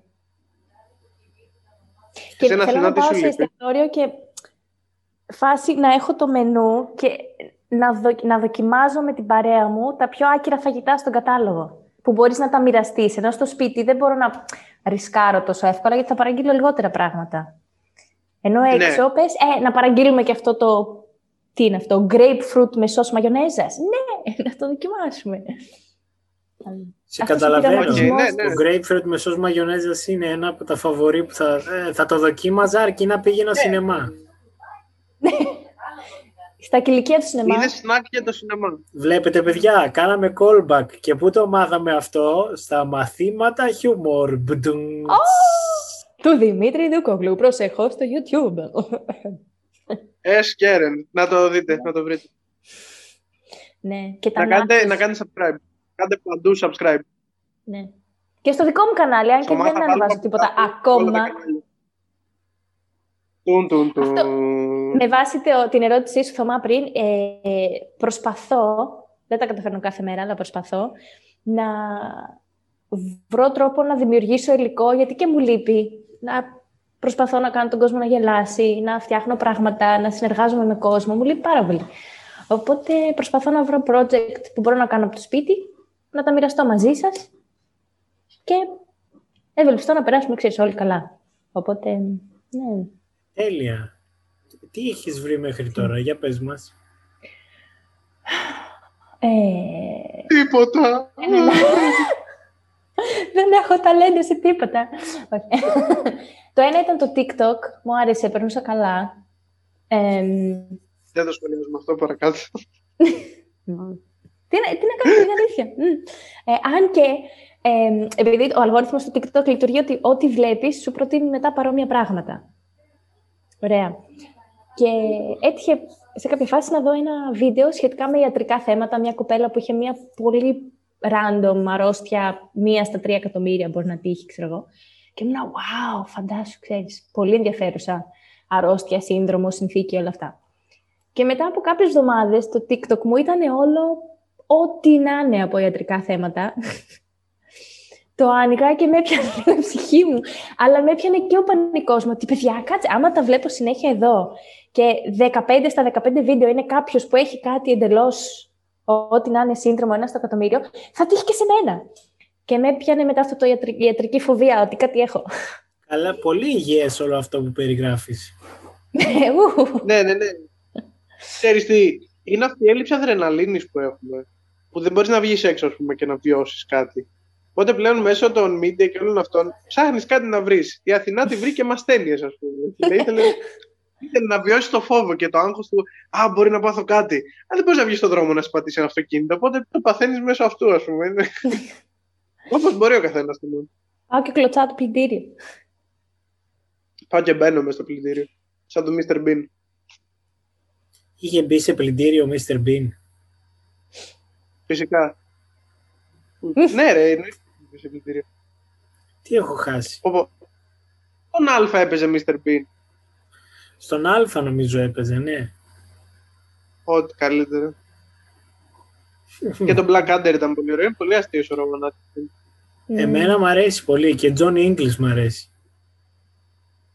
Ρε, φίλε, Αχ. το John English, μάλλον επειδή το είδα μεγάλος, δηλαδή το είδα πέρσι, πρόπερσι, το είδα το πρώτο. Ρε, φίλε, δεν γέλασα καθόλου. Μου φάνηκε πολύ Το ότι πρώτο είχε δεν τρία είναι τόσο καλά αστεία, καλό. ξέρω εγώ. Εντάξει, πόσο καλά. Άμα Ένα. το πρώτο δεν είναι τόσο καλό, το δεύτερο και το τρίτο, πόσο καλά θα είναι. Ναι, Ανάλογα. ισχύει. Υπάρχουν και ταινίες που καλυτερεύουν όσο πάνε. Το δεύτερο ήταν όντως καλύτερο και το τρία ήταν και αυτό καλό. Τα, τα προτιμώ Θα από σας το, πω, από το, επειδή από είστε το εσείς οι ένα. δύο, αν ήταν άλλοι, μπορεί και να μην το έκανα. Τι, τι; Θα σας δείξω εμπιστοσύνη και μπορεί να τα δω, γιατί εσάς σας εμπιστεύομαι. Αν ήταν άλλοι που μου τα προτείνανε, μ. Κάποιες φορές. Θα διαμαρτυρηθώ, αλλά θα τα δω. Ναι, αυτό. αυτό είναι όταν, πηγαίνει, όταν με πηγαίνει η Χριστίνα στο θέατρο. Είναι αυτό. Θα Βαριέμαι. διαμαρτυρηθώ, απα- αλλά θα το δω. Ναι, ναι, ναι, αλλά κάθομαι, ε, τη σκουντάω συνέχεια. της- Που με έφερες. Και, αλλά, αλλά πάντα είναι σε φάση, ναι, αχ, τι ωραία, ναι, να πάμε, ναι, όπου θέλεις. Αλλά θα γκρινιάζω όλη την ώρα. Χαλάει. Τέλειο. Ναι, ναι, δεν δεν θα της πω ψέματα. Είμαι, καλός, είμαι καλό boyfriend. Θα σε πάω όπου θέλεις να πας. Αλλά το attitude μου θα είναι αυτό που είναι. Θα, γκρινιάξω, θα γκρινιάξω όσο θέλω. Θα καλοπεράσω κι εγώ μαζί σου. Ό,τι καλύτερο. Εσύ, εσύ Θωμά είσαι έτσι. Είσαι άνθρωπος που λες θα τους το κάνουν το χατήρι, αλλά... Ναι, εννοείται. Θα, εννοείται, κάνεις το χατήρι, αλλά γκρινιάζεις συνέχεια. Βρίσκεις την ευκαιρία και δίνεις γκρίνια εκείνη την ώρα. Ακριβώς. Το οποίο, το Διαφωνώ, οποίο είναι διαφωνώ, τόσο διαφωνώ, υγιές διαφωνώ. όσο το TikTok της Αθηνάς. Ακριβώς. Ακριβώς. Και Είναι άλλο η ίδια μορφή callback. καρκίνου. Εγώ έχω TikTok Αθηνά. Έχεις. Έχω, έχω ανεβάσει δύο-τρία Να βάζουμε τώρα βιντεάκια. που είπα στο Θωμάς, Με τώρα που βάζεις είπες έχω σκέψη. TikTok, εγώ άκουσα, εγώ είμαι 13 χρονών. Εγώ ας πούμε, το, εγώ αυτό. Εγώ έχω Ναι, TikTok. αλλά να, λέ- να δουν, δίνουμε και το... Να δίνουμε και το μπράβο. Είναι κάποιοι ε, χρήστες που είναι 13 με 16 χρονών που κάνουν παπάδες. Και τα βλέπω και ντρέπομαι για τον Ισχύει, εαυτό μου. κάποια βίντεο είναι πολύ καλά, παιδιά. Όχι, Ντρέπομαι γιατί και εγώ για εσύ αυτά που έχεις άλλη ανεβάζω. εκπαίδευση και άλλη λογική. Όχι, είστε άλλη νοοτροπίας. Είναι απόλυτα λογικό να μην συνάδετε με 13 και 16 χρονών παιδιά που πρακτικά μεγάλωσαν με ένα κινητό στο χέρι, ενώ εμείς είχαμε διαφορετικά ερεθίσματα και εντελώς άλλη αισθητική μεγαλώνοντας. Δεν είμαστε γενιά του TikTok. Τι να κάνουμε, δεν είμαστε. Είμαστε Είμαστε γενιά λίγο του πιο MSN. Ναι, Το MSN, το πρώτο μας social media αυτό ήταν. MSN Ναι, δεν φίλε, θυμάσαι. όμως μετρούσε. High five, MySpace. Στο MSN λάτρευα ότι μπορούσες να γράψεις και καλά στάτους πάνω-πάνω στο όνομά σου, το θυμάστε; Ναι, ναι, ναι, ναι, ναι, ναι. Που εκεί εγώ, στη full εφηβική φάση 15 χρονών, έγρα- έβαζα και καλά μουσική νότα και μετά μία πρόταση που ήταν, ξέρω εγώ, ψυχικός μου, πως- ψυχικός μου κόσμος. Φάση, με είδες σήμερα και δεν μου μίλησες ποτέ, εμ, δεν πειράζει, θα τα αντέξω, κάτι τέτοια. Όταν ήμουν Ναι, θα είναι που ερωτευμένη. τολμάω. Ναι, Γιατί- και μετά. Και, ε, Όποιος ήταν που μου άρεσε, αν ήμουν τυχερή, θα μου έστειλε ξέρω, Α, ξέρεις, τι, τι τραγούδι είναι αυτό, είσαι καλά, τι γίνεται. Και είμαι εγώ, Αν είναι ένα τραγούδι, δεν το ξέρει. Πω, πω. Αγάπαμε! Αυτό είναι, Μαλάκα, αυτό είναι σαν τέτοια τη ήταν, σελίδα μια κουβέντα, cringe ήσουν πράγματα που τέτοια, λένε τα μαλάκα. teens. Cringe πράγματα που λένε Ναι, τα πω, teens, τα μαλάκα. οποία είναι και λίγο αστεία. Αυτός είναι ο τίτλος της, ε, της ομάδας. Ρε φίλε, το, το έχω ψάξει αυτό το group στο facebook και δεν μου το έχει βγάλει. Μπορείς να μου το στείλεις. Θα σε Μπορείς, καλέσω. Θωμά, μπορείς να με βοηθήσεις. Ευχαριστώ, Είναι γιατί πολύ είμαι καλό. boomer με το συγκεκριμένο σύστημα και δεν μπορώ να το βρω. ναι. Αθηνά, πριν, πριν είπαμε που λέγαμε με το Θωμά ότι εμείς θα κάνουμε το χατήρι αλλά θα γκρινιάζουμε. Εσύ είπες ότι διαφωνείς, εσύ δηλαδή δεν γκρινιάζεις. Όχι. Ε, άπαξ και πω ότι, οκ, συμφωνώ, θα σου κάνω το χατήρι. Μμμ, μόκο. Αλλιώς δεν κάνω το χατήρι. Μα Και το γιατί ίδιο- αφού έτσι κερδίζεις και εσύ κάτι. Όχι! Δεν έχει θέμα το εγωισμός μου άμα είναι να σου κάνω το χατήρι. Φυσικά και εσύ Πέρα. έκανες το χατήρι, έκανες την καλή πράξη. Άρα Όπως- μπορείς να γκρινιάζεις. Κοίτα, είναι σαν να, να σου κάνω εγώ ένα δώρο. Ωραία. Αν σου κάνω εγώ ένα δώρο, ένα κασκόλ. Και το δεχτείς Ναι. το δώρο. Και μετά αποφασίσεις ότι θες να το δώσεις σε κάποιον άλλον ή θες να το κάνεις κουρτίνα ή θες να το οτιδήποτε. Εγώ δεν μπορώ να ασκήσω γνώμη για το τι θα κάνεις εσύ με το δώρο μου, γιατί είναι δώρο, έχει φύγει από μένα. Ναι, αλλά δεν καταλαβαίνω πού κολλάει. αυτό. Το ίδιο και με το χατήρι. Το χατήρι είναι ένα δώρο. Όχι, δεν είναι ένα δώρο, γιατί είναι ο χρόνος σου. Είναι ένας άνθρωπος που πηγαίνει κάπου. Θα μπορέσει να κάνεις κάτι που όντως ευχαριστεί εκείνη την ώρα, αλλά επειδή ο άλλος άνθρωπος είναι σημαντικός για σένα και τον αγαπάς, δέχεσαι να κάνεις κάτι που δεν θέλεις. Άρα μπορείς να γκρινιάξεις. Αυτό είναι το δικό σου takeaway. Όχι, δεν μπορείς να γκρινιάξεις, γιατί αλλιώς μην το κάνεις, άμα είναι να το βγάλεις ξινό του άλλου. Δηλαδή, το να, να λες, θα σου κάνω το χατήρι, αλλά θα στο βγάλω και ξινό, ή θα στο βγάλω από τη μύτη, γιατί; Ε, θα στο- εντάξει, δεν θα τους το βγάλεις και από τη μύτη, ρε παιδί μου, αλλά θα κάνεις δύο-τρία πικρόχολα σχόλια. Θα τη πεις Ε, δύο-τρει μαλακίε βάσει Θα, τι θα ωραία. είναι το γούτσου γούτσου το γκρίνιασμα. Ή το γου- Ε, γούτσου ναι. γούτσου γκρίνιασμα. Άλλο αυτό. Αυτό το κάνω και χωρίς χατήρι. Ε, είδε- ναι, καλά εννοείται αυτό. Ισχύει και εγώ το Όχι. κάνω χωρίς χατήρι. Ε, δεν μπορώ να πω ότι είμαι ιδιαίτερα γκρινιάρα. Να πω την αλήθεια. Α, εγώ μπορώ να το πω γιατί είμαι. Δηλαδή, Μόνο αν πεινάω. Αλλά μετά γκρινιάζω στον εαυτό μου, όχι στους άλλους. Ω, εντάξει, εγώ ας πούμε γκρινιάζω, γκρινιάζω σαν, σαν μικρό παιδάκι κάνω. Δηλαδή μου- θέλω προσοχή, ξέρω εγώ, οπότε κάνω γκρίνιες και κάνω μούτρα και μαλακίες. Εσύ ποτέ; Άσε με ρε.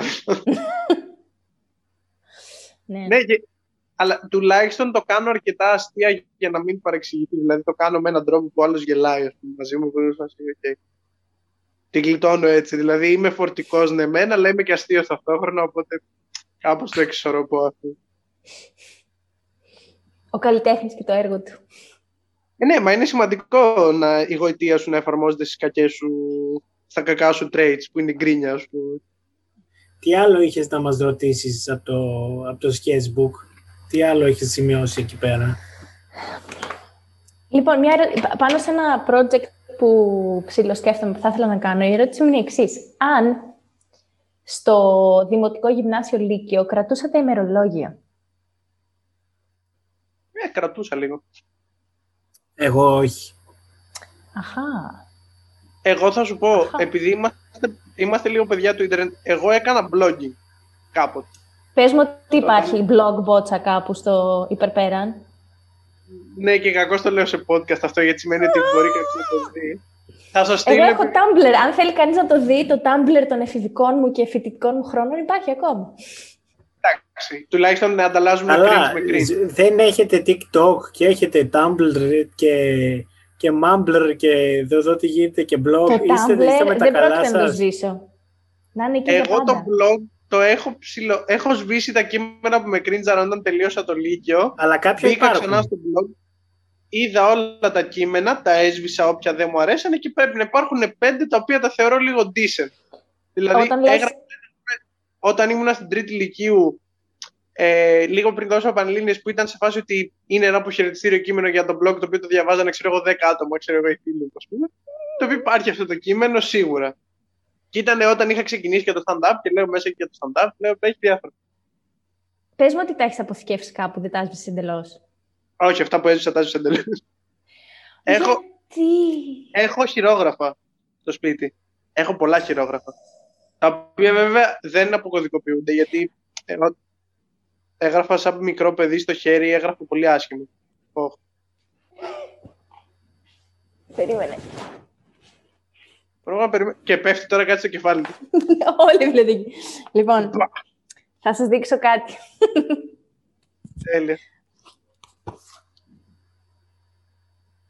Φαίνεται σε μένα τουλάχιστον. Αθηνά Originals. Κεφαλοπούλου, Lyrics Ναι. and Poems Originals. Ω,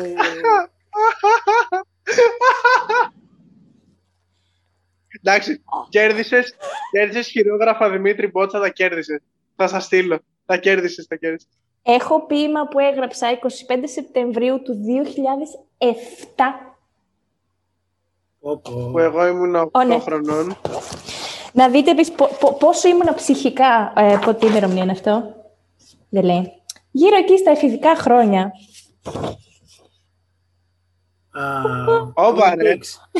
Twin Peaks είναι αυτό. Ε, ήμουνα λίγο στεναχωρημένη με κάτι, μάλλον.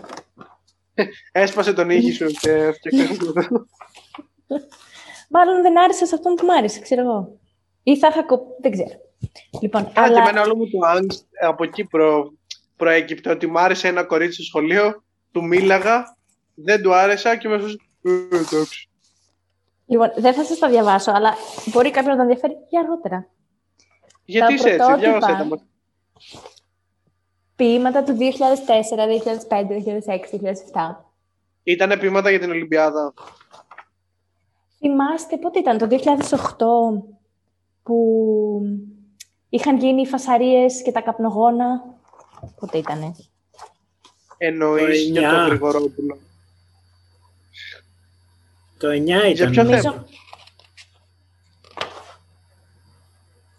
Για ποιο θέμα ρε είχαν γίνει τα επεισόδια; 8 Δεκεμβρίου του 2008. Γρηγορόπουλος 6 θα ήτανε. Δεκεμβρίου ήταν για το Γρηγορόπουλο. Ναι, έχουμε Στις ποίημα γι' 6 αυτό. γίνεται. Ε, Θέλ- Θέλω τόσο πολύ. Ή να σας, όχι, θα σας διαβάσω άμα είναι ένα που είναι ρομαντικότατο, κατάθλιψη, αγάπη, έρωτας. Ε, έρωτας, Ναι, διάβασέ 14 μας. χρονών. Λοιπόν. Περιμένετε, μιλήστε λίγο να βρω τα καλά, τα, τα μπαμπάτσικα. Εγώ ξέρεις τι θυμήθηκα τώρα. Ότι εγώ όχι μόνο είχα γράψει ποίηματα, τα είχα δώσει και σε κορίτσι. Και με κορόιδευαν όλοι. Γιατί, Τι εννοείς, γιατί, γιατί τα παιδιά είναι εκτίνη. Δεν έχει Ισχύει. πάει γυμνάσιο. Το γυμνάσιο είναι το χειρότερο πράγμα που μπορείς να κάνεις στον εαυτό σου όταν είσαι μικρός. Ναι, ναι, ναι, πω, πω Λοιπόν. έχει γίνει αυτό. ωραία. Και κανείς δεν το ξέρει και το λέω σε podcast. Θωμά, αυτό θα το κόψεις μαλάκα, άμα δεν το Ε, κόψεις, ναι, θα ρε. σου πάω στα πλευρά. Ποιο, ποιο Θα να έρθει στη κόψεις; Θεσσαλονίκη, θα έρθει στη Θεσσαλονίκη να σε σκοτώσω. Όχι, εντάξει, κάνω τι θες. Άμα σου φαίνεται αστείο, κράτη. Δεν πειράζει. Ωραία. Ξέρω πολύ καλά τι Θέλετε- έκανα το σήμερα. Έχουμε δύο επιλογές. Τα πρώτα είναι φάση εφηβικά όταν ήμουνα 13, το 2005-14. Και η δεύτερη επιλογή είναι ποίημα που έγραψα όταν έμαθα ότι θα μετακομίσουμε από την Νορβηγία που μέναμε τότε για Ελλάδα και θα αποχαιρετούσα τους φίλους μου. Στα πατώματα η κρίμα, Αθηνά. Για πε- πες μας Αθηνά για τα πατώματα, σε παρακαλώ. Λοιπόν. Είναι στα αγγλικά γραμμένα, όπως το διαβάσω στα αγγλικά. 25 Σεπτεμβρίου 2007. Lingering, frightening, unknown. Σημειώνω, ήμουνα 16 χρονών. 15, δεν τα είχα Δεν έχει σημασία, θα σε κοροϊδεύουμε γι' αυτό για τα επόμενα 16 χρόνια τότε. Συνέχισε. You miss what used to be. All you have is what was. You never liked changes. You listen and you dream. You go back and feel whole. The present is too hollow. Okay, Thought okay. changing was necessary. A skeleton free start. A new Huh. stage with no written script. Wherever you go, it follows. Your past lingers endlessly. Maybe you don't want to let go. A ring, a message, a smile, a sign that you haven't been forgotten. That's all you need. The will be is scary. The now is empty. The used to be felt home. If time could turn back, you'd be there, front row, ready to begin again. Μπράβο, Εγώ. Μπράβο. Συγχαρητήρια. μπράβο. Κατάφερες να ακούγεις Μαύρη, ακόμα μαύρη. σε όλη τη διάρκεια. Μπράβο. Ρε, ήταν απίστευτο. Γιατί πιστεύω ότι και εγώ και ο Θωμάς, αν σου παρουσιάζαμε ποίηματα από αυτήν την ηλικία, θα ήταν ακριβώς το ίδιο. Θέλω πάρα πολύ. Δεν έχω. Τα ποίηματα όντως τα είχα γράψει, τα είχα δώσει σε ένα κορίτσι το οποίο φαντάζομαι ότι τώρα τα έχει κάψει, ξέρω εγώ, είναι σε κάποια τουαλέτα πεταμένα, ας πούμε, βουλώσανε κάποιο συμφώνη. Ε, τα κείμενα, το blog υπάρχει κάπου, θα το βρω και θα στο στείλω. Ε, επειδή είσαι φίλη μου. Δεν θα το. Ε, κοινό, σας το λέω. Ψάξτε να το βρείτε, ρε πουστές. Θα το έχω κρύψει. Τα έχω σβήσει όλα τα post από το Facebook. Δεν θα το βρείτε ποτέ. λοιπόν, θα το κάνω στόχο της ζωής μου τώρα να βρούμε το blog του Μπότσα. Τι εννοείς; Θα το στείλω Έχω σε πάρα σένα, πολύ γιατί είσαι χρόνο στα φίλη χέρια μου. μου. Καλά, ήμουν το μόνο σίγουρα ήταν αυτό. Ε, Επίσης, θα ήθελα να ρωτήσω το κοινό, αν και εσείς έχετε ποίηματα ή blog χωμένα ή όλοι δεν ξέρω, έχουμε. σελίδες από το ημερολόγιο σας που διαβάζετε και γελάτε, μοιραστείτε τες μαζί μας. Μαζί μου, ειδικά. Επίσης, είχα Θέλω πάρα περάσει πολύ. μια φάση, τώρα που το λες, όταν ήμουν στο γυμνάσιο, που είχα ρωτήσει φίλους μου πώς θα ένιωθαν αν αυτοκτονούσα. Γιατί ήμουν τόσο depressing. Εσύ πόσο depressing Oh my ήσουν; Α, πάρτα. Χουχ. Ε, εγώ ήμουν το αντίθετο depressing. Όχι ότι θα αυτοκτονούσα, αλλά είχα μία αιμονή σε κάποια φάση ότι θα πεθάνω πολύ νέα. ναι, και εγώ απλά Ναι. από τα χέρια μου. Και φρίκαρα λίγο. Ναι, εγώ, εγώ ήθελα. Δηλαδή, νομίζω ότι όταν ήμουν 15, γενικά πιστεύω ότι στην εφηβεία συμβαίνει σε όλους αυτό που μάλλον είναι. Ότι κάποια στιγμή απλά σπάει κάτι μέσα στο μυαλό σου και καταλαβαίνεις ότι. Εντάξει, τελικά ίσως η ζωή δεν είναι και τόσο ωραία, ή ότι τα πράγματα είναι λίγο μίζερα, ή ότι όλα είναι λίγο χάλια γύρω μας. Δεν σου λέω ότι πέφτεις αυτόματα σε βαριά κατάθλιψη, αλλά σιγά σιγά αρχίζεις και αντιλαμβάνεσαι την άλλη πλευρά της πραγματικότητας. Που είναι ότι δεν είναι όλα όσο προστατευμένα, ρε παιδί μου, όσο νόμιζες, ούτε είναι όλα τόσο καλά όσο νόμιζες, ούτε μπλα μπλα μπλα. Δεν ξέρω, ξέρω. θα με ενδιαφέρε Μπορεί να να- ακούσω ένα ψυχολόγο γι' αυτό. Γιατί η εφηβεία είναι το... Ξέρεις. Γιατί, ξυπ... γιατί ξυπνάνε όλα σιγά σιγά μέσα σου και ξυπνάει και αυτό το κομμάτι. Ξυπνάει η σεξουαλικότητα, καταλαβαίνεις σιγά σιγά τι γίνεται και τι υπάρχει εκεί κάτω, ας πούμε. Θες να μας Ε, πεις το ξυπνάμε σεξ πολλά και την πράγματα. κατάθλιψη τώρα; Ναι, φυσικά. Άκου. Μα, τα, τα, πάντα, τα πάντα είναι σεξ εκτός από το σεξ. Όλα τα άλλα είναι σεξ. Ισχύει. Εδώ οι Μεγάλη αλήθειες. Μα πες λίγο, πες και εσύ την άποψή σου πάνω σε αυτό που λέω. Ε, τι να σου πω, για ξαναπες την λίγο για να, για να καταλάβω. Όταν είσαι, όταν είσαι 15 χρονών και ξεκινάει όλη αυτή η ορμονική. Όταν είσαι, δεν ξεκινάει όταν είσαι 15, αλλά περνάς πολλά στάδια, ρε παιδί μου. Εγώ, ας πούμε, θυμάμαι ότι το μεγαλύτερο μπαμ το έφαγα όταν ήμουν τρίτο γυμνασίου. Που είναι 14 με 15 δηλαδή. Ότι σιγά σιγά αρχίζει και καταλαβαίνεις ότι πώς είναι τα πράγματα γύρω σου, πόσο μίζερη είναι η κατάσταση, πόσο χάλια είναι όλα, πόσο μόνος σου είσαι. Καταλαβαίνεις τα πάντα βασικά. Ότι ο κόσμος είναι δύσκολος, Ναι, καταλαβαίνεις ισχύει. ότι είναι όλα περίεργα. Ξεκινάνε δηλαδή μέσα σου να γίνονται αυτές οι αλλαγές και σε συναισθηματικά επίπεδα και στο πώς αντιλαμβάνεσαι την πραγματικότητα είναι πολύ έντονη. Ισχύει. Εγώ πολύ ψηφίζω... έντονη κατάσταση για ένα παιδί. Ψηφίζω με μπότσα εγώ. Δεν διαφωνώ. Απλά η σύνδεση με το σεξ έχει ενδιαφέρον. Ναι, ότι ρε παιδί μου, τα πάντα, όλες αυτές οι ανακαλύψεις, ότι ξαφνικά επειδή έχεις αυτές τις ορμόνες μέσα σου, θες να κάνεις σεξ. Γιατί είσαι μικρό παιδί και το σώμα σου λέει ότι πρέπει να γαμίσεις ό,τι περπατάει, ξέρω εγώ, ή πρέπει να τον παίζεις όλη την ώρα. Ή... Τουλάχιστον στα γόρια, δεν ξέρω πώς είναι τα κορίτσια. Δεν νομίζω ότι τα κορίτσια είναι έτσι. Σίγουρα βασικά τα κορίτσια δεν, δεν είναι έτσι. Δεν ξέρω αν είναι το ότι θες να κάνεις σεξ ή ότι θες να φτάσεις σε οργασμό. Είναι διαφορετικά νομίζω. Ή θες να νιώσεις αυτή την αποδοχή που φέρνει το σεξ, ίσως. Ναι, Γιατί στην, μπράβο, όταν όλα αυτά όμως- ξεκινάμε και κάνουμε σεξ είναι όλα φουλ άβολα και περίεργα και... Καλά, ναι, σίγουρα. Ναι. Αυτό ρε παιδί μου, όχι απλά πώς να σου πω ότι σχετίζεται αυτό το πράγμα με το σεξ. Γιατί συνήθως όταν είσαι μικρός και για να κάνεις την πρώτη φορά σεξ, πρέπει να εμπιστεύεσαι τον άλλον. Ή τουλάχιστον έτσι έτυχες στη δική μου περίπτωση. Γιατί σίγουρα υπάρχουν άνθρωποι που κάνουν την πρώτη φορά που κάνουν σεξ και το μετανιώσαν αμέσως. Δηλαδή, σίγουρα η κοπέλα που το έκανε μαζί μου το μετανιώσα αμέσως. Δηλαδή, είμαι σίγουρος γι' αυτό. Αλλά πώ να σου πω, ρε παιδί μου, δηλαδή είναι, είναι κάτι το οποίο συνδέεται και με την αποδοχή, συνδέεται το σεξ πάρα πολύ. Οπότε πάλι το σεξ είναι τα πάντα που είπα πριν. Γιατί πρέπει ο άλλος να σε αποδεχτεί για να σε αφήσει να μπεις μες στο σώμα του. Είναι κάτι πολύ τρυφερό, είναι κάτι πολύ συγκεκριμένο. Ξέρω ότι δεν Ισχύει. βγάζω Για το πολύ σεξ. νόημα. Σεξ Όχι. από ανάγκη. Έχει δίκιο ο μπότσας. Εγώ ψηφίζω μπότσα. Κι εγώ, κι εγώ, αλλά έχει πάρα πολύ ενδιαφέρον. Ναι, γιατί, ρε παιδί μου, είναι το... Καταρχάς, ναι, όντως, το- η άποψή μου το, το σεξ είναι τα πάντα, την πιστεύω ακράδαντα. Οτιδήποτε κάνουμε στη ζωή μας έχει ως απότερο σκοπό αυτό το πράγμα, ακόμα κι, αν, κι ας μην φαίνεται, ακόμα κι ας μην είναι άμεσο. Ε, τα πάντα έχουν να κάνουν γύρω μας με το σεξ. Απλά δεν το, πώς να σου πω, σε ένα βαθμό ίσως δεν το καταλαβαίνουμε ή δεν είναι όσο άμεσο όσο νομίζουμε, αλλά τα πάντα είναι σεξ. Ή εγώ έχω πρόβλημα, έτσι. Αυτό δεν μπορούμε να το Έχει αφαιρέσουμε δίκιο, ποτέ όχι, από την- έχει, έχει, έχει ένα δίκιο. Εγώ Πες, απλά μου- θα... πες μου, Θωμά, εσύ. Πες μου και εσύ, Αθηνά, πείτε μου τι πιστεύετε. Εγώ θα έλεγα Εγώ μόνος ότι θα συμφωνώ ήλπιζα μαζί με το σου. καιρό να το συζητάμε περισσότερο. Η Αθηνά μου Σεξ λέει, και «Έμεσα χρήματα, πενήντα». πρέπει να τα συζητάμε. Ναι, δύο, δύο πράγματα τα οποία επίσης coming hand, ρε παιδί μου, πολύ κοντινά πράγματα και αυτά.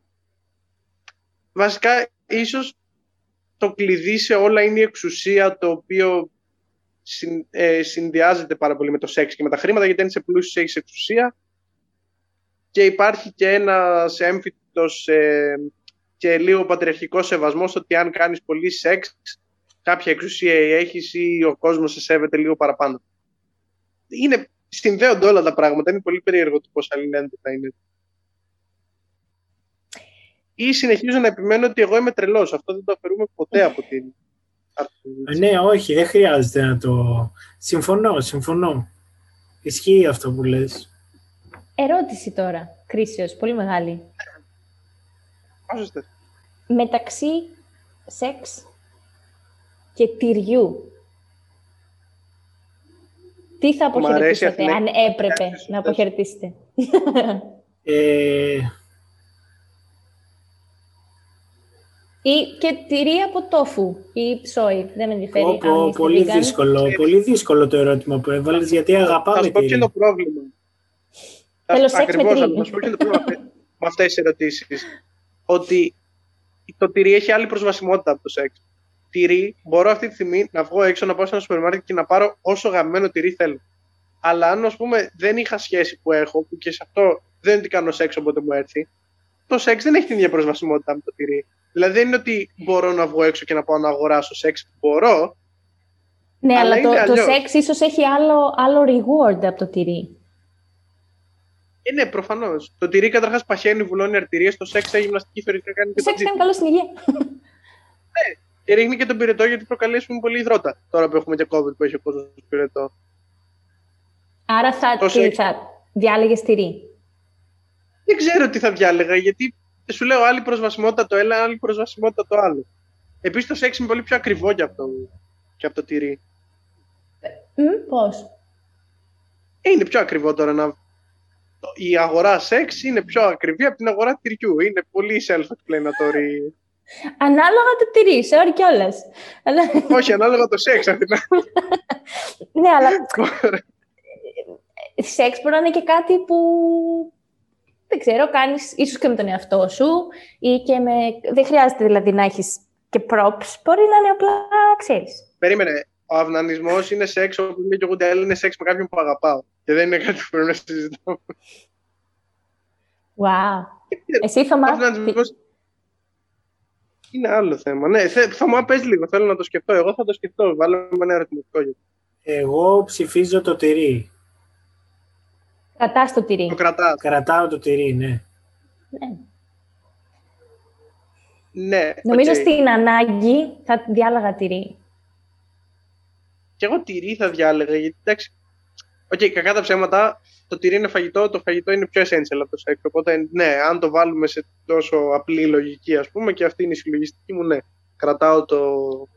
Κρατάω κι εγώ το τυρί. Αλλά Έχεις αυτό, πίτσα, ρε έχεις παιδί μου, είναι μακαρόνια, πιο έχεις... Αυτό. Το έχεις πίτσα, έχεις μακαρόνια, έχεις τυρόπιτα, έχεις ε, σουφλέ, έχεις Cheesecake. τόσα πράγματα. Και- Έχεις Ωστόσο, κατοίκητο δεν από πού έχεις- το τρώμε από το κέφι. Τυραμισού. Τι να κάνεις. Από τα αγαπημένα μου γλυκά, άμα θέλετε κάποιο χατήρι, παιδιά, τυραμισού. Να ξέρετε. Τέλεια. Το λέω ανοιχτά. Θα σου φέρουμε την μισό λεπτά, θα γκρινιάζουμε. Αφού δεν χατήρια. Δεν Αυτά χρειάζεται. Αυτά Τι έχω να άλλο. συζητήσω. Αθηνά, ε, κάνε μας κι άλλη μια ερώτηση από το... Να Τι σκεφτώ, άλλο να μας σκεφτώ. έχεις ετοιμάσει; Είπαμε για σεξ, είπαμε για τυρί. ε, μ, Είπαμε για σεξ, για τυρί, είπαμε για Disney, για Pixar, για καραντίνες, για το Athens English Comedy Club, για το μαθήματα Για χιούμορ. διαφημίσεις, είπαμε. Έχουμε, ε, για, για τα μαθήματα χιούμορ έχουμε πει τα πάντα, έχουμε καλύψει όλη την ύλη. Έχουμε διαβάσει πρωτότυπη ποιήση Αθηνάς Κεφαλοπούλου ενέτη 2005. Μαλακα, ότι κάναμε εδώ το πρώτο σου poetry reading, πόσο special κάνεις αυτό το επεισόδιο. Ισχύει. Είναι το ναι. πρώτο σου poetry reading. Δημοσίως το πρώτο ποίημα που βλέπει τον κόσμο. Μάλλον για καλό. Και επίσης αποκαλύψαμε πράγματα για μένα, όπως έχω δώσει ποίηματα σε κορίτσια ή έχω, ε, ή έχω blog και τώρα νιώθω πολύ άσχημα και θα δω τι θα κάνουμε με το μοντάζ του συγκεκριμένου επεισόδιο. Όχι! Ο λαός θέλει να τα δει. Κανένα δεν θα τα δει, γιατί νιώθω ότι δεν θα είναι ωραία εμπειρία για μένα. Να τα δείτε. Μια χαρά θα είναι, Τι να ρε, κάνεις. όλα θα τα δούμε. Θα μάθουμε που Είσαι είναι το blog. καλλιτέχνης. Το έργο σου είναι του λαού, δεν είναι δικό σου. Αυτές οι μαλακίες λέτε εσύ αριστερή τώρα και κάθε λόγο. Όχι, απλά είμαι καλλιτέχνης. Έλα, Κατάλαβα. Ναι, σε κοροϊδεύω. Είναι- Ρώτα μας, το μπλοκάκι σου τι λέει για μας άλλο. Θα αποχαιρετούσατε το φαγητό ή τον ύπνο; Τον ύπνο. Δεν το συζητάω καν. Δεν με νοιάζει. Θεωρώ ότι παρόλο που κοιμάσαι και είναι καλό για την υγεία, απλά απλά χάνεις χρόνο, χάνεις αυτές τις Ναι, 8 ώρες ναι. και. Χαίστηκα. Χαίστηκα. Το καλό φαγητό κερδίζει τον καλό ύπνο κάθε στιγμή. Κάθε στιγμή. Θα συμφωνήσω. Θα μ' άρεσε να κερδίζω χρόνο. Ξέρεις, δεν θέλω, ξέρεις, δεν, θέλω να χάσω, δεν θέλω να χάσω την έννοια του κρεβατιού και του ξαπλώνω και χαλαρώνω και το χουζούρεμα. Αυτά μου αρέσουν. Ο ύπνος σαν ύπνος δεν με νοιάζει καθόλου. Δηλαδή, Ισχύει. Το καλοκαίρι π.χ. που κάναμε το γύρισμα που κοιμόμουν 4 και 5 ώρες κάθε μέρα, δεν με ένιωξε ποτέ. Ξύπναγα, Το οποίο είναι κοιμόμουν καλύτερο γενικά να μην το κάνουμε. Ναι. Ε, το ότι εγώ είμαι ηλίθιος, λοιπόν, κυρίε και κύριοι, δεν σημαίνει. Αλλά ναι, γενικά ναι, όχι, δεν με νοιάζει ο ύπνος καθόλου. Και έτσι. Εσύ, Θωμά; Ε, Συμφωνώ απόλυτα με Μπότσα. Ε, Πάλι, σε έχω. Εντελώς, δηλαδή το, το χουζούρεμα ναι, αλλά θα θυσίαζε ύπνο. Κι εγώ. Ε, ναι, ρε φίλε, Με έλα βάση τώρα. ότι θα υπάρχει ξέρω, κάτι σαν βιταμίνη ή κάτι που απλά αντικαθιστά, αντικαθιστά τον ύπνο ή αντίστοιχα το φαγητό. Ναι. Ναι. Ναι. Αν και δεν, νομ- ε, ρε, παιδί μου, δεν νομίζω, δηλαδή, για να πεις τον ύπνο, πρέπει να είσαι πολύ τεμπέλης. Δηλαδή, πρέπει να είσαι άνθρωπος ο οποίος δεν έχει ούτε ενέργεια ούτε φιλοδοξία. Πρέπει να είσαι πολύ. Θέλω απλά να κάθομαι να κοιμάμαι. Ποιος θέλει απλά να κάθεται να κοιμάται; Άλλο και είναι πολύ διαφορετικό από το θέλω απλά να κάθομαι να αράζω. Γιατί ακόμα και αυτό μια δραστηριότητα είναι κάτι κάνεις. Αλλά το Ναι, θέλω αλλά- να κάθομαι. Δεν σου λέει ότι θέλει να κάθεται να κοιμάται, σου λέει ότι ε, το φαγητό π.χ. μπορεί για κάποιους να είναι άγχος. Να οργανώσεις, να πας στο σούπερ μάρκετ, να κάτσεις να μαγειρέψεις, να οργανώσεις τι θα φας, πότε θα το φας, να το φας. Άμα δεν έχεις ενέργεια πρέπει να φας. Άμα φας πολύ δεν έχεις ενέργεια. Κατάλαβες. Και όλο αυτός ο χρόνος θα μπορούσε να τον γλιτώσεις με το να μην κοιμάσαι και το να πηγαίνεις στο σούπερ μάρκετ. Οπότε μην Ισχύει. γκρινιάζεις. Ναι, πολύ. Εγώ το ευχαριστώ με το φαγητό. Μ' αρέσει να δοκιμάζω φαγητά, οπότε θα αποχαιρετούσα τον Ναι, ύπνο. αυτό δηλαδή. Και οι κουζίνες είναι ωραίες, δηλαδή να πας να δοκιμάσεις μια ξένη κουζίνα. Αλλά Ε, Νόμιζα πιστεύω λέει, η κουζίνα στο IKEA και θα έλεγα ναι, είναι πολύ ωραία. Και Κοιτάς εγώ μια αυτό κουζίνα. νόμιζα. το, είναι γαμό, το IKEA είναι γαμό τα χόμπι από μόνο του.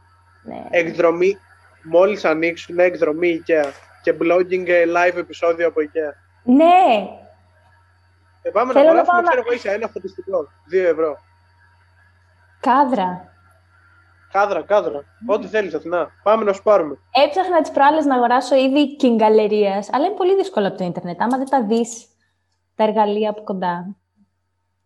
Ε, ναι, δεν, γενικά το internet shopping αν δεν είναι βιβλίο, εντάξει, δεν έχει. Το βιβλίο είναι βιβλίο, δεν μπορείς να, να χαλάσει, ας πούμε, με κάποιο τρόπο ή να σου στείλουν, αλλιώς είναι το βιβλίο στη φωτογραφίας, αλλιώς είναι όταν έχετε σπίτι σου. Ε, νομίζω ότι είναι δύσκολο, δηλαδή ούτε παπούτσια ούτε ρούχα δεν θα παρήγγελνα ποτέ μου, δηλαδή. Δεν, μου φαίνεται πολύ tricky το internet shopping. Είναι.